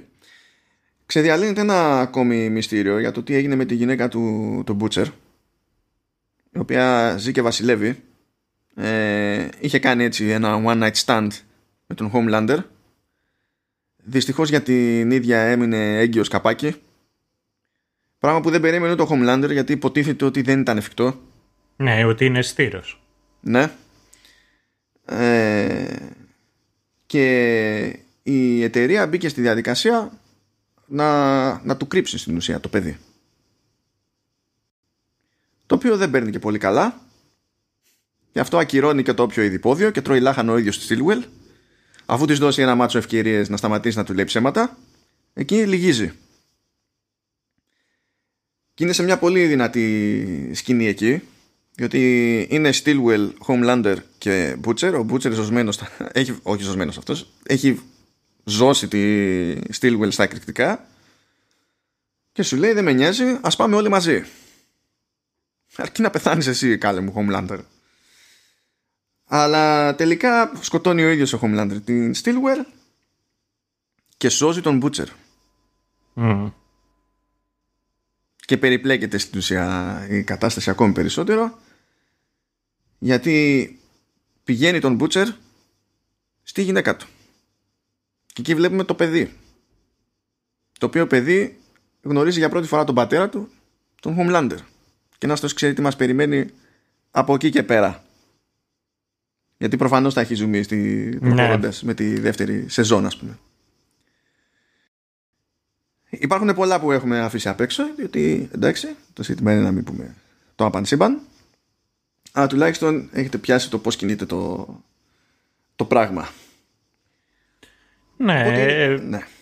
Και για σας, άμα αν σαν και εμένα το είδατε πριν από σχεδόν ένα χρόνο τη σειρά, να τα θυμηθείτε αν ρισκάρετε και δεν σας πειράζουν τα spoilers, αλλά τουλάχιστον έχουμε τώρα μια βάση πάνω στην οποία να συζητήσουμε. Και εγώ θέλω να σχολιάσω ότι θεωρώ ότι είναι πολύ καλή εποχή η τωρινή που βγήκε το The Boys. Ήταν πραγματικά την εποχή που, που έπρεπε. Δεν φαντάζομαι πριν από 10 χρόνια ότι αν έβγαινε το The Boys ε, θα είχε το ίδιο αντίκτυπο, ακόμα και άμα ήταν το ίδιο καλό. Εγώ τουλάχιστον προσωπικά το πιστεύω. Αυτό γιατί το λες όμως; γιατί θεωρώ ότι ζούμε σε μια εποχή όπου είναι... Έχουμε φτάσει μέχρι τα αυτιά με τους ε, σούπερ ήρωες, σαν μέλος της, ε, της κουλτούρας μας, της pop, ε, της pop κουλτούρας. Ε, έχουν φτάσει αυτές οι ιστορίες, είτε είναι από ταινίες είτε από σειρές, έχουν αποκτήσει ένα φορμουλαϊκό τρόπο και μάλιστα έχουν, έχουν καταφέρει να δημιουργήσουν και ένα μύθος από μόνα τους, ένα, μια βάση πάνω στην οποία το τι να περιμένεις από σούπερ ήρωες. Ε, το άλλο το οποίο εγώ θεωρώ είναι το ότι έχει να κάνει κυρίως το The Boys πιάνει την όλη κατάσταση πιάνει την όλη κατάσταση ε, όσον αφορά το είδος όπως έπιασε για παράδειγμα ο J.R.R. Martin με τον Tolkien που τελειώνει τέλος πάντων ο Tolkien το Lord of the Rings και λέει ότι ο Aragorn βασίλειψε για άλλα τόσα χρόνια και όλα ήταν καλά. Και πιάνει ο, ο Μάρτιν και σχολιάζει ότι σε ένα πραγματικό κόσμο πώς θα ίσχυε αυτό. Ποια θα ήταν η πολιτική του Aragorn για τη φορολογία. Τι θα έκανε με τα όρκ. θα προσπαθούσε να τα κάνει πιο πολιτισμένα ή θα έκανε γενοκτονία. Και εκεί ήταν και το σχόλιο που έκανε ο, ο ίδιος ο, Κρύπτη, ο Κρύπκι είναι ότι από τη στιγμή που έχουμε τέτοια πρόσβαση ε, στις ε, ταινίες και στους σούπερ ήρωες έχουμε φτάσει σε ε, μια κατάσταση που οι άνθρωποι έχουν αρχίσει και κάνουν ανάλυση και κοιτάζουν να, αποκο... να αποδειφτούν. Πες το, από... Δεν ξέρω αν θες να πεις αποκωδικοποιήσουν. Όχι, deconstruct. Ωραία, αποδομήσουν. Να αποδομήσουν αυτό το μύθο. Ε, και αλήθεια είναι ότι νομίζω σχεδόν όλοι είμαστε φαν των ταινιών από σούπερ ήρωες, αλλά η πραγματικότητα είναι ότι ο μύθος ο οποίος λένε δεν είναι και τόσο ειλικρινής. Ότι κάποιος ο οποίος έχει αυτές τις δυνάμεις, κάποιος ο οποίος έχει πολλά λεφτά κτλ. δεν είναι απαραίτητο ότι θα είναι όπως και δίποτε καλός. Καλά εννοείται. αντίστοιχα Αντίστοιχα, δεν είναι αυτονόητο ότι θα είναι και μονοκόμματα και γραφικά κακός. Όχι, σίγουρα. Ε, απλά πολλές φορές βλέπεις ότι οι άνθρωποι οι οποίοι έχουν ε, έτσι special δυνάμεις και είναι κακοί είναι πολλές φορές αυτοί οι οποίοι είναι αδικημένοι. Ενώ στην πραγματικότητα ο άνθρωπος απλά μπορεί να, να έχει και μια πετριά, βρε παιδί μου. Ναι. Και συν της άλλης, αυτό το οποίο θεωρώ ότι βοηθάει η τωρινή περίοδος η οποία βγήκε το The Boys έχει να κάνει και όλες ότι το κοινό έχει ήδη κάποιες γνώσεις πάνω στο είδος. Δηλαδή βλέπεις το Homelander και μπορείς να φανταστείς τις δυνάμεις του. Βλέπεις τον A-Train και μπορείς να αντιληφθείς το τι μπορεί να κάνει. Και με αυτόν τον τρόπο γλιτώνει ο δημιουργός χρόνος στο να κάτσει και να σου εξηγήσει Sony και Ντε ποιες είναι οι δυνάμεις του κάθε χαρακτήρα και μπορεί να αφιερώσει περισσότερο χρόνο για το storytelling. Καλά, αυτό δεν νομίζω ότι είναι και τόσο θέμα εποχής. Γιατί αν προσπαθήσω να βάλω στην άκρη του, την πρόσφατη εξοικείωση τέλος πάντων στο mainstream, ε, οι περισσότεροι από τους χαρακτήρες ε, που λειτουργούν ως ανάλογα άλλων χαρακτήρων να που είπαμε Homelander, Superman, A-Train, Flash και τα λοιπά. Είναι πάρα πολλά χρόνια εκεί έξω. Δηλαδή υπάρχει νομίζω ένα ελάχιστο επίπεδο εξοικείωσης θες δεν θες.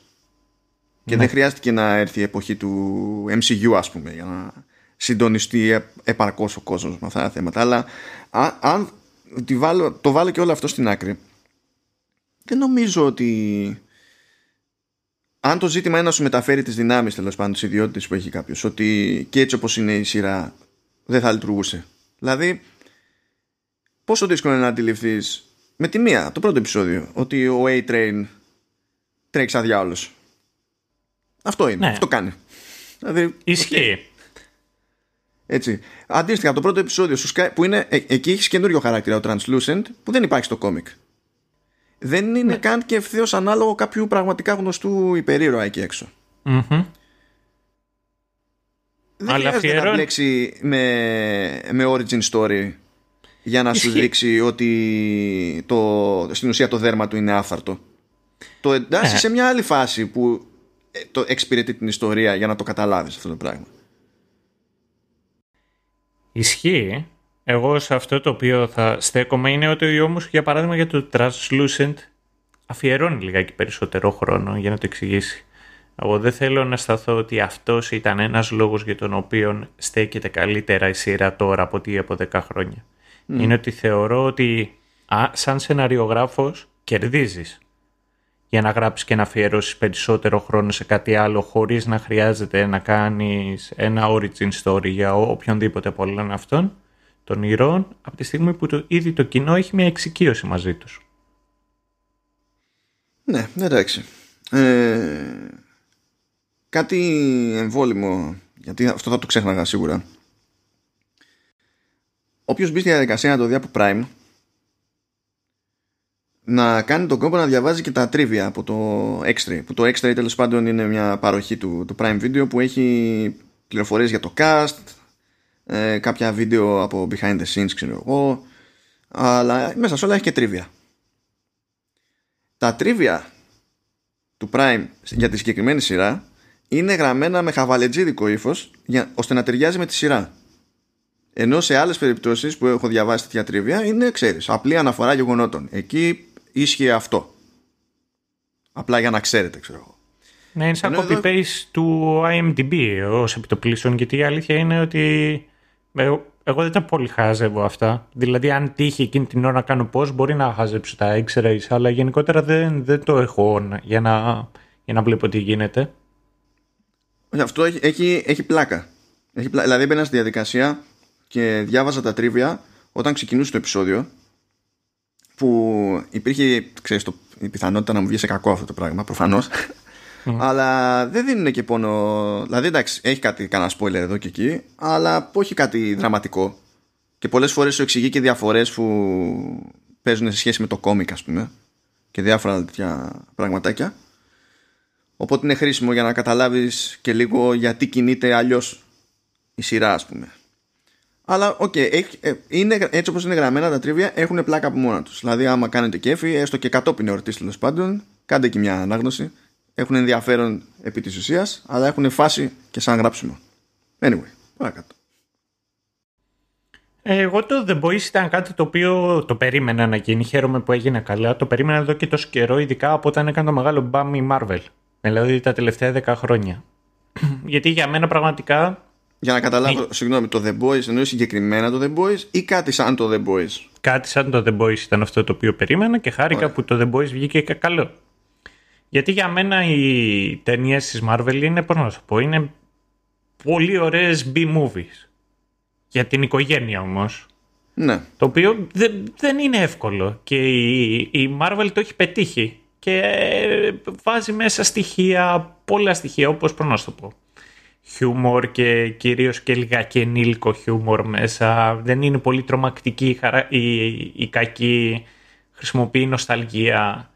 Και η πραγματικότητα είναι ότι πιάνει αυτή τη θεματική πάνω κάτω και συν της άλλης αυτό το οποίο έχει είναι σου βγάζουν μια ζεστασιά δηλαδή η καρδιά του ήρωα το πώς θα ξεπεράσει τους φόβους του κτλ. Και επειδή ε, ε, εγώ ψηλοπαρακολουθώ τα κόμικ θυμάμαι εκείνη την πορεία ειδικά των 80's που ήμασταν σε, σε κάποια στιγμή που αυτοί οι οποίοι μεγαλώσανε με, τη, με τα κόμικ και προλάβανε και την Golden Age και τη Silver Age με τον κόμικ που ήταν Scout Boys και καλή και το ένα και το άλλο όταν ε, στη δεκαετία των 80's ήταν αυτοί οι οποίοι άρχισαν και προσπαθούσαν να κάνουν κάποια διαφορετικά πράγματα όπως ήταν για παράδειγμα για μένα το V for Vendetta όπου είναι ως ένα σημείο ένα αρχικό μανιφέστο για ένα απόλυτο καθεστώς κτλ.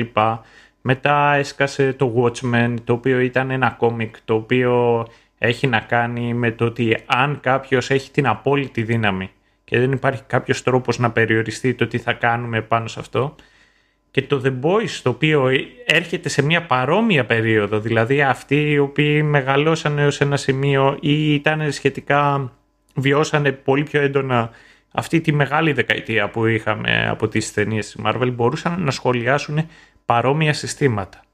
Δηλαδή το πώς θα λειτουργούσε στην πραγματικότητα ένας κόσμος με σούπερ ήρωες και ταυτόχρονα κάνουν κριτική και στη Marvel την ίδια. Γι' αυτό εγώ το ευχαριστήθηκα τόσο πολύ. Ναι, και εγώ την ίδια συμπάθεια έχω. Με, τη, με την ίδια λογική, αν και να σου πω αλήθεια δεν χρειάζομαι την αντιπαράθεση με, το, με τον εξοραϊσμό ενός Marvel Cinematic Universe. Συμφωνώ ότι είναι κατά μία έννοια over-budgeted B-movies και παίζουν το ρόλο που, που παίζουν αλλά δεν προσπαθούν κιόλας, ξέρεις, να παίξουν και επικίνδυνα. Δηλαδή είναι σε μια φάση που οι ταινίες αυτές γενικότερα πηγαίνουν από action set piece σε action set piece για να γεμίσει και να βγει η ταινία. Και το character development είναι λίγο κομπάρσο σε αυτή τη φάση. Ενώ εδώ στην περίπτωση του The Boys είναι το main event. Και γι' αυτό και ό,τι ενδιαφέρον έχουμε να πούμε στην πραγματικότητα για τη σειρά πηγαίνει και χρησιμοποιεί ως άγκυρα στα αλήθεια τους χαρακτήρες και λιγότερο τα ίδια τα γεγονότα. Δηλαδή για μένα έχει ενδιαφέρον ότι τελειώνοντας τη, τη σεζόν αυτή από τους χαρακτήρες που τέλος πάντων είναι πιο μπροστά στην, στην ιστορία αυτόν που έπιασα τον εαυτό μου να λυπάται, ε, να λυπάται λιγότερο είναι ο Μπούτσερ που υποτίθεται ότι χωρίς αυτόν δεν γίνεται όλο το υπόλοιπο. Είναι the driving force έτσι. Ε, εκείνος κάνει το κονέ με τον Χιούι εκείνος ε, οργανώνει πάλι τους The Boys. Χάρη σε αυτόν παίρνουν φόρα για να κάνουν ε, χαλάστρα του 7 και τα λοιπά και τα λοιπά. Ο Μπούτσερ όμως από την αρχή μέχρι το τέλος ενώ έχει πάρα πολύ πλάκα και έχει ακόμα μεγαλύτερη πλάκα όταν προσπαθεί να φτιάξει το κέφι των Frenzy και Mother's Milk και ξεκινάει ένα, μια ολόκληρη αλληγορία με Spice Girls. Ναι, εντάξει, εκεί αυτό το είδα ξανά και ξανά. Ξανά και ξανά. Βέβαια το είδα και βράδυ, οπότε έφαγα άλλη μια ώρα online για να διαβαζώ για τα Spice Girls. Οπότε δεν ήταν και τόσο καλό. Εγώ και ως μεγαλύτερος χρησιμοποίησα cheat. Δεν χρειάστηκε να διαβάζω. Ήταν τα πράγματα που θυμόμουν. Δυστυχώς. Ευτυχώς, δεν ξέρω. Τέλος πάντων, τα θυμόμουν. Ναι. αλλά στην τελική, από την αρχή μέχρι το τέλος, ο Μπούτσερ είναι αιμονικός. Που λειτουργεί βέβαια, καταλαβαίνω γιατί είναι αιμονικός, διότι στο τέλος πιάνει αλλιώς το ότι βλέπει τη γυναίκα του ζωντανή και συνειδητοποιεί ότι τον πρόδωσε η ίδια και ότι όλη η κοσμοθεωρία που είχε, ότι του φταίει ο Homelander, ας πούμε, ε, είναι κατά μία είναι γέννημα της φαντασίας του. Θα πεις, ναι, δεν πήγε ο Homelander με τη γυναίκα μου. Ναι, αλλά ούτε την απήγαγε, ούτε τη σκότωσε όπως θεωρούσα, ούτε δεν ξέρω και εγώ τι. Ναι, ξέρω ότι είναι καθήκη, αλλά όλο, όλο αυτό που για μένα ήταν το κίνητρο για όσα κάνω μέχρι τώρα είναι στο γάμο του Καραγκιόζη. Έπεσα τελείως έξω. Ενώ με τους άλλους χαρακτήρες βλέπω μια πιο, μια πιο συντονισμένη προσπάθεια να σε κάνει σειρά να δείξει κατανόηση. Δηλαδή, ο Homelander είναι παντοδύναμος ως φυσική παρουσία, ας το πούμε έτσι, με βάση τι ιδιότητε κτλ. Ε, είναι τελείως στρεβλωμένος σε ηθικό επίπεδο. Ταυτόχρονα όμως είναι αδύναμος. Διότι αποζητά την αποδοχή της Stillwell. Μια τύπησα που στην τελική επειδή τον τζάντισε ξεφεύγει και τελειώνει έτσι αλλά ε, ξέρει ότι είναι μια τύπησα, ένας χαρακτήρας τέλος πάντων που δεν είναι πάνω από αυτόν στην πραγματικότητα. Σύμφωνα με τη δική του κοσμοθεωρία δηλαδή, γιατί και ο ίδιος θεωρεί ότι η περίνοση είναι άλλο πράγμα. Και γι' αυτό ώρες ώρες τρώει κάτι φρίκες και για λέει από πού και ως πού μας νοιάζει τι κάνουν οι απλοί άνθρωποι και σιγά που θα καθόμαστε εμείς να δίνουμε αναφορά σε αυτούς και δεν συμμαζεύεται. Αλλά σε έναν τέτοιον άνθρωπο δίνει αναφορά ο Homelander. Και κάνει σαν το γατάκι που σου φέρνει το, το νεκρό το ποντικό για δώρο. Ναι. Έτσι. Πηγαίνει σκοτώνει ένα, ένα δήμαρχο για να διευκολύνει την Stillwell. Ενώ δεν του έδωσε κανένα την εντολή. Σου λέει, να κοίτα τι έκανα για σένα. Παίζει πρόβλημα. Εμένα μου άρεσε με το, με το Homelander ως επιτοπλίστων γιατί ξέφυγε λιγάκι από τα κόμικ τα οποία εγώ τα έχω διαβάσει που εκεί απλά είναι ένας φαφλατάς ε, Σούπερμαν και ουσιαστικά έπιασε έναν χαρακτήρα ο οποίος βλέπει τον εαυτό του σαν πατρική φιγούρα στα υπόλοιπα μέλη και ως ένα σημείο πατρική φιγούρα και για την ίδια την Αμερική και για τον κόσμο. Ναι, ενώ στη σειρά υιοθετεί αυτό το ρόλο αυτό σου λέω ότι στη σειρά το κάνει. ρόλο. Ακριβώς παίζει αυτό το ρόλο. Ως ένα ναι. σημείο το βλέπει αλλά βλέπει και όλους τους υπόλοιπους σαν παιδιά τα οποία χρειάζονται την αυστηρή του έτσι καθοδήγηση για να μπορέσει να τους βοηθήσει να τους ενουθετήσει και να τους βάλει σε μια σειρά και μερικές φορές πιστεύει ότι και το χέρι της μοίρας πρέπει να εξαναγκαστεί. Γι' αυτό πολλές φορές πρέπει η κατάσταση να, να την διαμορφώσει ο ίδιος σε ένα σημείο ώστε συγκυρίες να προκύψουν για να μπορέσει να καθοδηγήσει αυτούς τους ανθρώπους όπως βλέπει. Ενώ ταυτόχρονα ο ίδιος ο Homelander είναι ένα άτομο το οποίο δεν είχε μια πατρική φιγούρα για να το μεγαλώσει. Μεγάλωσε ο άνθρωπος σε, σε, μέσα σε ένα εργαστήριο. Είναι, βλέπουμε κιόλας ότι είναι αποκύμα των ε, σεναριογράφων που προσπαθούν να του δώσουν ένα origin story παρόμοιο με το Superman ότι μεγάλωσε σε φάρμας και το ένα και το άλλο και σε εκείνη τη στιγμή αυτό το οποίο τον κάνει ουσιαστικά trigger είναι η κουβέρτα του η οποία την είχε μεγαλώνοντας μέσα στο, μέσα στο εργαστήριο εν αντιθέσει με το Superman ο οποίος η κουβέρτα του που του βάλαν κανονική του οι γονείς είναι η μπέρτα του αυτή η οποία τον, ε, τον κάνει και με το σύμβολο εκεί πάνω είναι το σύμβολο της ελπίδας. Τέλος πάντων. Ναι. Ο Homelander ο ίδιος ε, ε, από τη στιγμή κιόλας που γνωρίζει ότι δεν μπορεί να κάνει παιδιά είναι αυτό το οποίο τον οθεί στο να βλέπει τον εαυτό του σαν υπεράνω και σαν τον καλό Θεό ο οποίος προσπαθεί να προστατεύσει και να τιμωρήσει Και όταν τον βλέπεις, την αντίληψη που έχει ο ίδιος σαν γονιός, το πώς νιώθει αδύναμος απέναντι στη Στίλγουελ, την οποία τη βλέπεις σαν μητέρα, το πώς ξεσπάει στον επιστήμονα ο οποίος το μεγάλωσε και μετά στη Στίλγουελ από τη στιγμή που μαθαίνει ότι όντως έγινε πατέρας βλέπεις ο, όλο του το ψυχικό φάσμα και το πώς ε, λειτουργεί και ταυτόχρονα για μένα τον κάνει πώς να σου πω, τον κάνει σαν μια λυπημένη φιγούρα, σαν μια στενάχωρη φιγούρα ο ναι.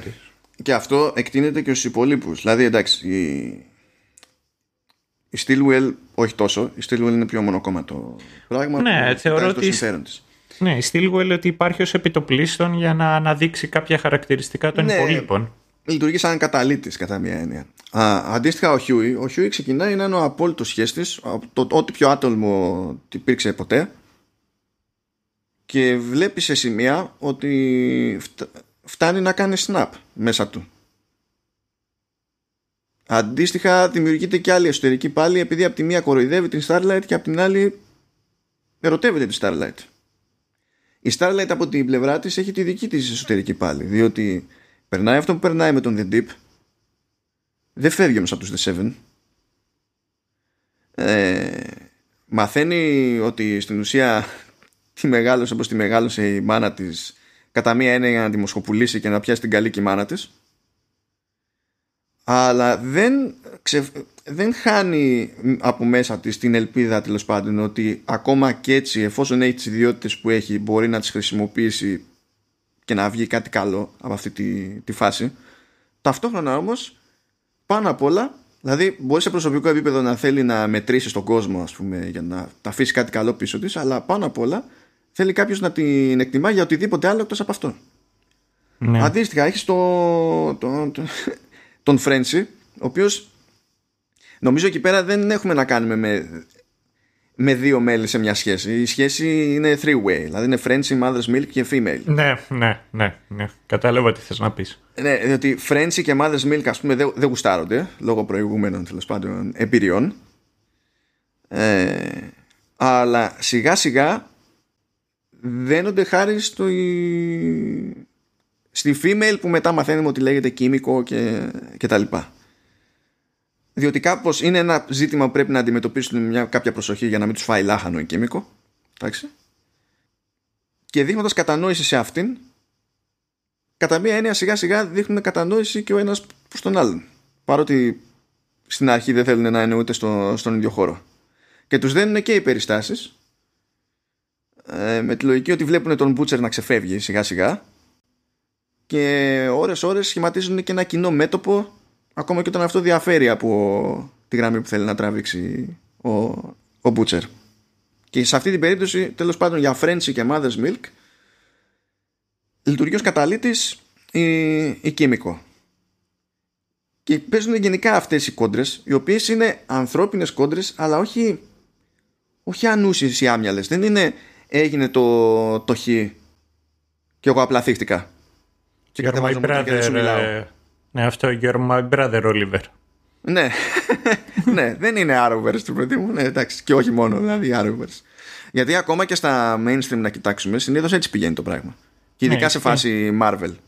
Δηλαδή, αν, αν το πούμε. Και δεν το λέω για κακό, το λέω ότι απλά καταλήγει μονόχνοτο από ένα σημείο και έπειτα. Οπότε αρχίζει λίγο και το βαριέσαι. Δηλαδή, αν πιάσουμε τις διάφορες διαμάχες μεταξύ χαρακτήρων σε μία σεζόν του The Boys και την εσωτερική πάλι σε, σε χαρακτήρες που βλέπουμε ή σε δίδυμα χαρακτήρων τέλος πάντων σε ζευγάρια χαρακτήρων μέσα σε αυτή τη, τη σεζόν ε, μία της να πιάσουμε μπορούμε να πούμε πολλά περισσότερα πράγματα από, το, από όσα είχαμε να πούμε στο, στο Civil War ναι. Γιατί εκεί πέρα είπαμε θα έχουμε ένα conflict και θα το κάνουμε ολόκληρο event σε όλο το Cinematic Universe. Γιατί θα ξαναβρούμε τέτοιο conflict. Εδώ δεν τα ψάχνουμε. Εδώ είναι το main event. Ε, αυτό το οποίο έχει ενδιαφέρον γιατί για μένα για, μιλάμε για χαρακτήρες που είναι ε, περίπλοκοι, είναι αρκετά αληθοφάνεις, είναι grounded που λέμε. Μένα αυτό το οποίο έχει σημασία είναι ότι είναι εξίσου αληθινός και ο κόσμος στον οποίο ζουν. Και, αν, ε, και δεν μπορεί να λειτουργήσει το ένα χωρίς το άλλο. Και όταν λέω ένα πραγματικό κόσμο δεν μιλάμε ότι δεν υπάρχει μαγεία.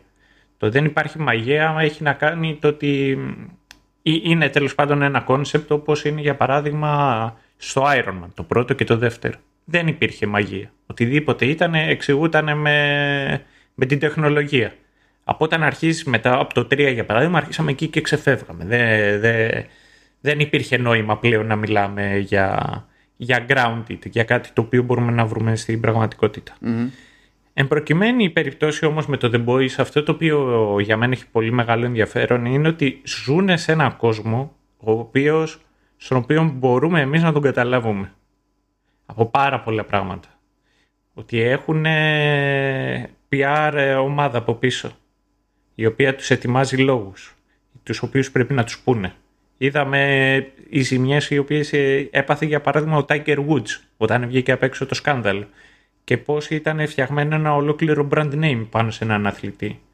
Ε, είδαμε μετά το, το group το οποίο ήταν το support group μεταξύ τους οι οποίοι είχαν τραύματα από αυτούς τους χαρακτήρες και από τους σούπερ ήρωες. Είχαν τραύματα ναι. από τους σούπερ ήρωες. Είχαν πάθει ζημιά, ξέρω εγώ, είχαν τραυματιστεί, είχε αλλάξει η ζωή τους κτλ.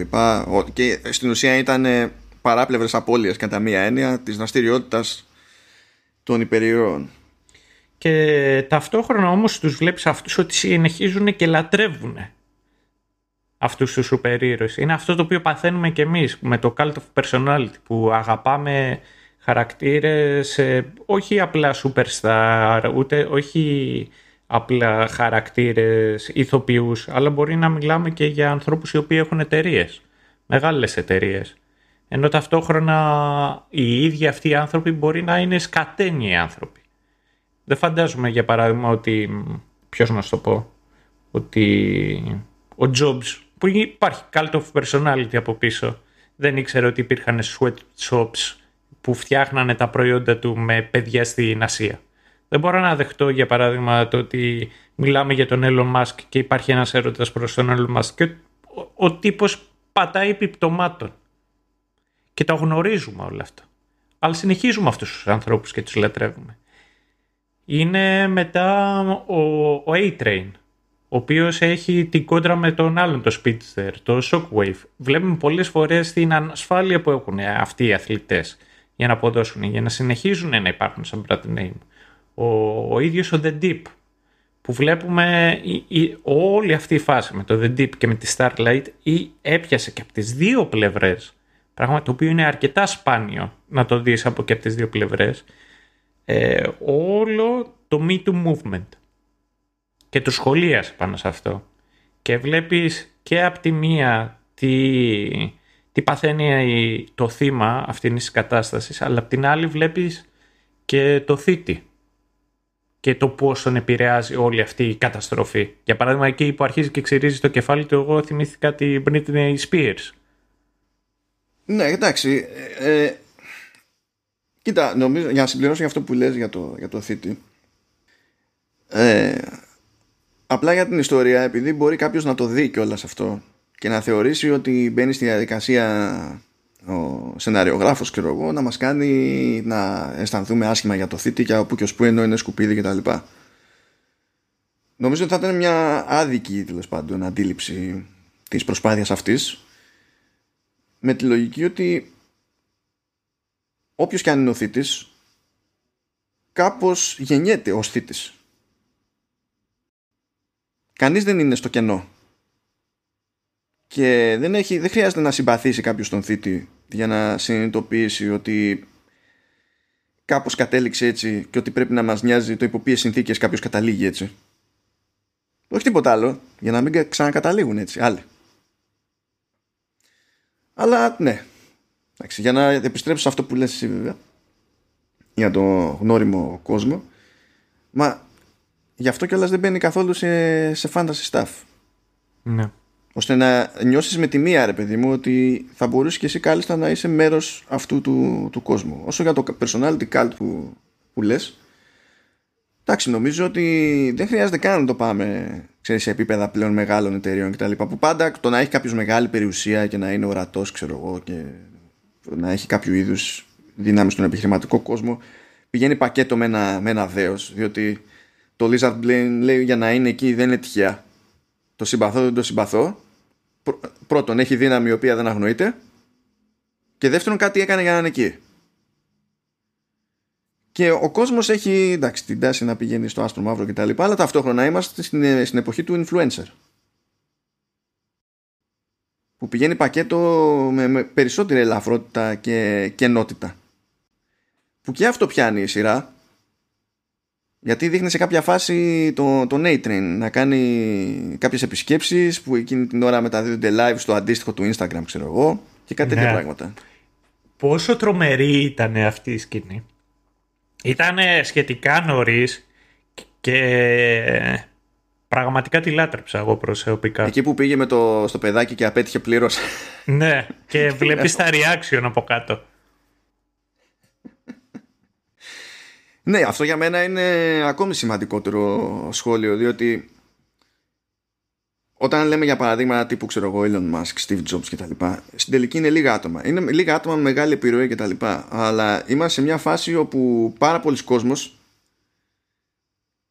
ε, κυνηγά κάτι ανάλογο χωρίς όμως να δίνει πίσω ο ίδιος ούτε αυτό που έδωσαν αυτοί που είναι ζαβή. Δηλαδή για τον Jobs μπορείς να πεις ότι έχει μια συνεισφορά. Για τον Musk μπορείς να πεις ότι έχει μια συνεισφορά. Για τον Gates μπορείς να πεις ότι έχει μια συνεισφορά. Για τον καθαρά influencer που προμοτάρει δεν ξέρω και εγώ τι.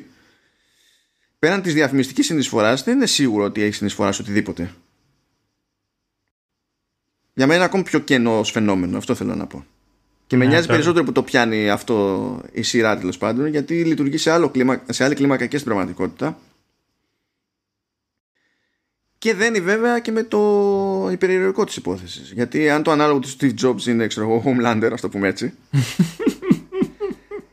πάλι σε στη φάση που στο Homelander δεν μπορείς να τον δεις να πεις έχεις αυτές τις δυνάμεις και να πεις ότι είναι άχρηστες θα πεις ότι το άτομο έχει πρόβλημα το άτομο είναι επικίνδυνο αν δεν το πεις άχρηστο ελπίζεις ελπίζεις να κάνει κάτι καλό με αυτά τώρα όταν μένεις με την ελπίδα ή όχι και μιας και επανήλθα έτσι στο Homelander ε, νομίζω ότι στο πρόσωπο του Homelander πρέπει να έχουμε και τη, γενικά την καλύτερη ερμηνεία σε όλη τη σειρά.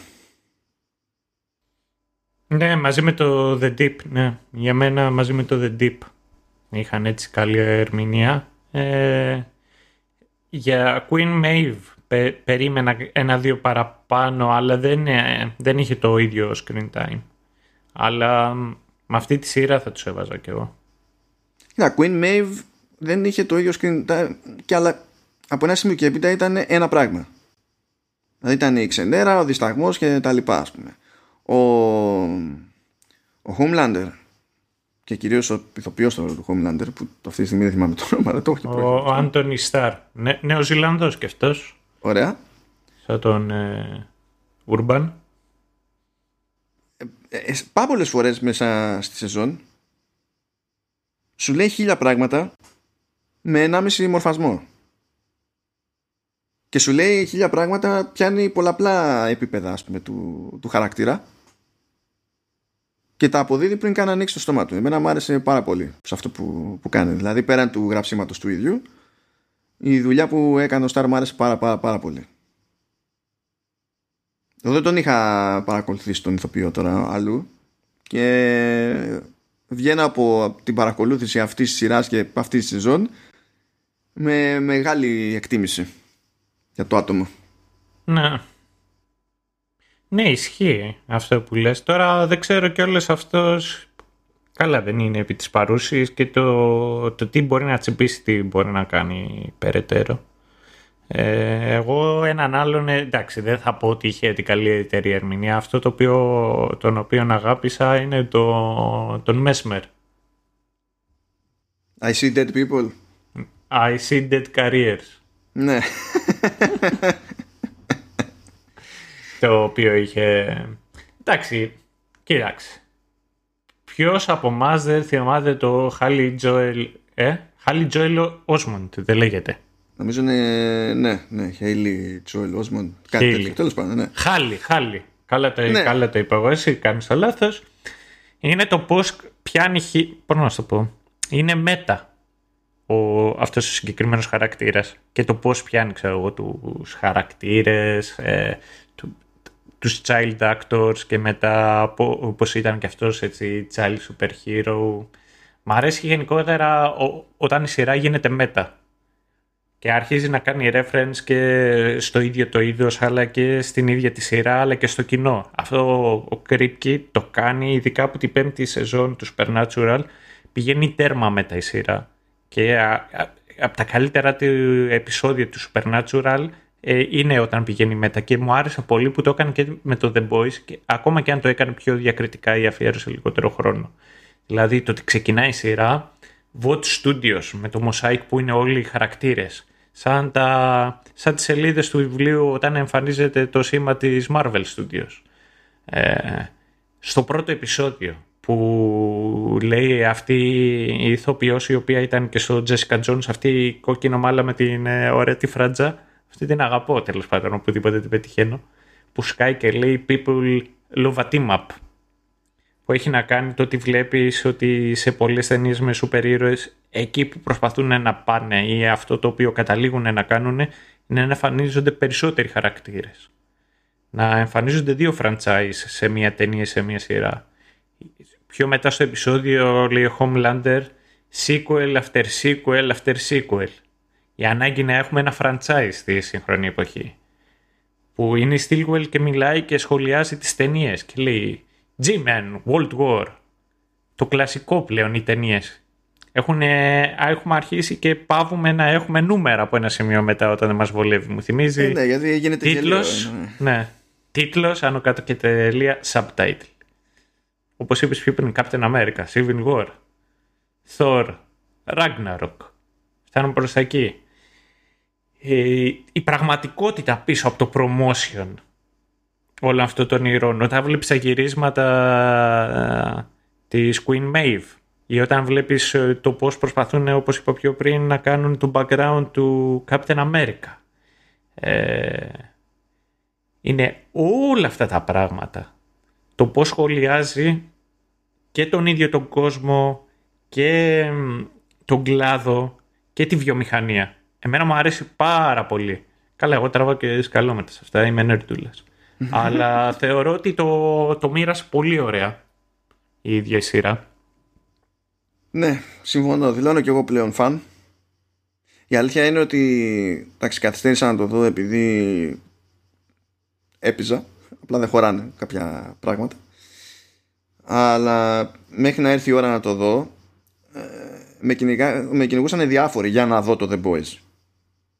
Το οποίο δεν το θεωρούσα τυχαίο. Δεν συμβαίνει συχνά ξέμπαρκοι να σκάνε και να μου λένε χωρίς να είναι συνεννοημένοι μεταξύ τους για την ίδια σειρά.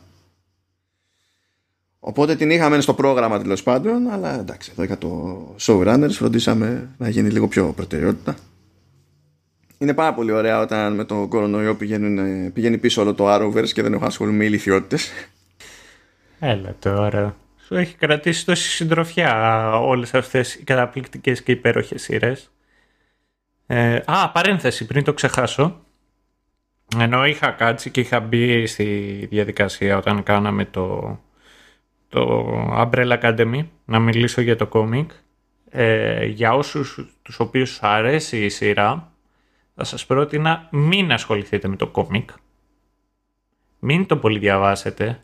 Ενώ υπάρχουν αρκετές διαφορές μεταξύ κόμικ και σειράς. Για παράδειγμα, ο Χιούι είναι στημένο πάνω στο Simon Pegg. Έχουν ακριβώς την ίδια φάτσα.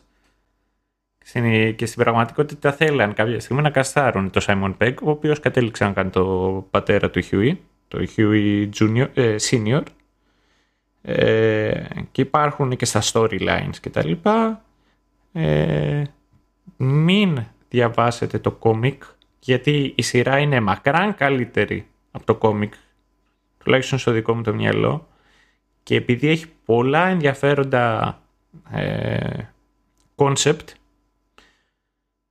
το κόμικ το οποίο αν περάσουν στη σειρά απλά θα φάτε πολλά spoiler. Οπότε επειδή εγώ ξέρω πάνω κάτω προς τα που μπορεί να φτάσει η σειρά ε, η αλήθεια είναι ότι εγώ προσωπικά θα προτιμούσα να μην είχα διαβάσει το κόμικ και να παρέμενα με τη σειρά. Το μοναδικό το οποίο θα πω για να καταλήξω είναι ο Tech Knight, ο οποίος περιμένω πώς και πώς, μακάρι να εμφανιστεί κάποια στιγμή στη σειρά. Ο τύπος είναι κάτι μεταξύ Iron Man και Batman, απλά φοράει μια στολή έτσι μαύρη, οπότε είναι φαντάζομαι ένα μάγαλμα Tony Stark και Bruce Wayne. Δεν έχει σούπερ ήρωες, πέρα από ότι έχει σούπερ πορτοφόλι και είναι σεξομανής. Απίστευτα σεξομανής. Και έσωσε τη γη επειδή έπεφτε ένας μετεωρίτης και αυτός πέταξε με τη στολή του και έκανε σεξ στο μετεωρίτη και καταστράφηκε ο μετεωρίτης. Make sense. Αυτό είναι που περιμένω να δω. Ήταν mind-blowing sex. Ναι, ήταν meteorite blowing. Stars Ναι, ναι. falling, είδα τα αστέρια να πέφτουν, τι ήταν αυτό κτλ. Ε, δεν ξέρω Λοιπόν. αν έχεις να προσθέσεις κάτι άλλο. Δεν χρειάζεται να προσθέσουμε κάτι άλλο. Χρειάζεται να δείτε βασικά αυτή τη σειρά γιατί αξίζει τον κόπο. Μ, Και εγώ μαζί σου. Ε, Ναι. Για όσους την έχουν δει, τι θα πρότεινες να δούνε; Για όσοι την έχουν δει, θα πρότεινα να δουν, να δούνε. Δεν είναι τυχαίο που το κάνουμε με τέτοιο timing. Να δείτε τη δεύτερη σεζόν, παιδιά. Τι θα γίνει τώρα; Δηλαδή, να πάω να τους προτείνω άλλο πράγμα ενώ έχουν στάνταρ υποχρέωση σε μια εβδομάδα από σήμερα. Ναι, ισχύει. Μμμ. Εγώ θα πρότεινα Preacher για παράδειγμα. Παρόμοιο κόνσεπτ. Παρόμοιο έτσι χαβαλετζίδικο και το ένα και το άλλο. Και ούτε παρόμοιο χαβάλε τώρα. Το Preacher είναι. είναι πιο άλλου για άλλου. Ε, λατρεύω Preacher. Ενώ κάποιοι ξενερώσανε στην πορεία των, των σεζόν τέλος πάντων της τηλεοπτικής παραγωγής. Εγώ συνέχιζα να, να είμαι φαν. Αλλά εντάξει. Ενώ είναι ανάλογο το επίπεδο του κυνισμού, μπορείς να πεις. Ναι. Δεν θα το έλεγα το ίδιο ανάλογο σε, σε χιούμορ. Είναι κάτι άλλο. Μου αρέσει και εκείνο, αλλά άλλο. Ωραία, τότε μια τελευταία πρόταση. Κίκας. Δείτε τις ταινίες. Και να εύχεστε όπως έσκασε ο υπερμέγιστος ε, Jason Ankles από το Supernatural θα εμφανιστεί στη δεύτερη σεζόν του The Boys να παρακαλείτε να σκάσει και ο Nicolas Cage. Και με αυτή την ευχή, γιατί μόνο ευχή μπορώ να, να το θεωρήσω αυτό το πράγμα, το να σκάσει οπουδήποτε ο Νίκολα Cage. Ευχή και κατάρα πουλάκι μου. Ναι, κάτι τέτοιο. Ε, πάει και το δεύτερο επεισόδιο Showrunners. Ξεμπερδεύουμε με την πρώτη σεζόν του The Boys. Φροντίστε να κανονίσετε τη, τη δεύτερη. Θα την κανονίσουμε και εμείς τη δεύτερη έτσι κι αλλιώς. Γιατί όπως καταλάβατε, γουστάρουμε, κάνουμε κέφι. Υπάρχουν layers, υπάρχει zoom στο, στο πράγμα. Και εδώ θα είμαστε. Τώρα, φήμες λένε ότι θα αρχίσετε να μας ακούτε λίγο πιο συχνά. Μμμ. Αλλά επειδή ποτέ δεν ξέρετε αν θα ζούμε και αν θα υπάρχει αυτός ο μάτιος κόσμος, αν τα ξαναπούμε τα λέμε. Αν δεν τα ξαναπούμε τα πάμε. Κάτι τέτοιο.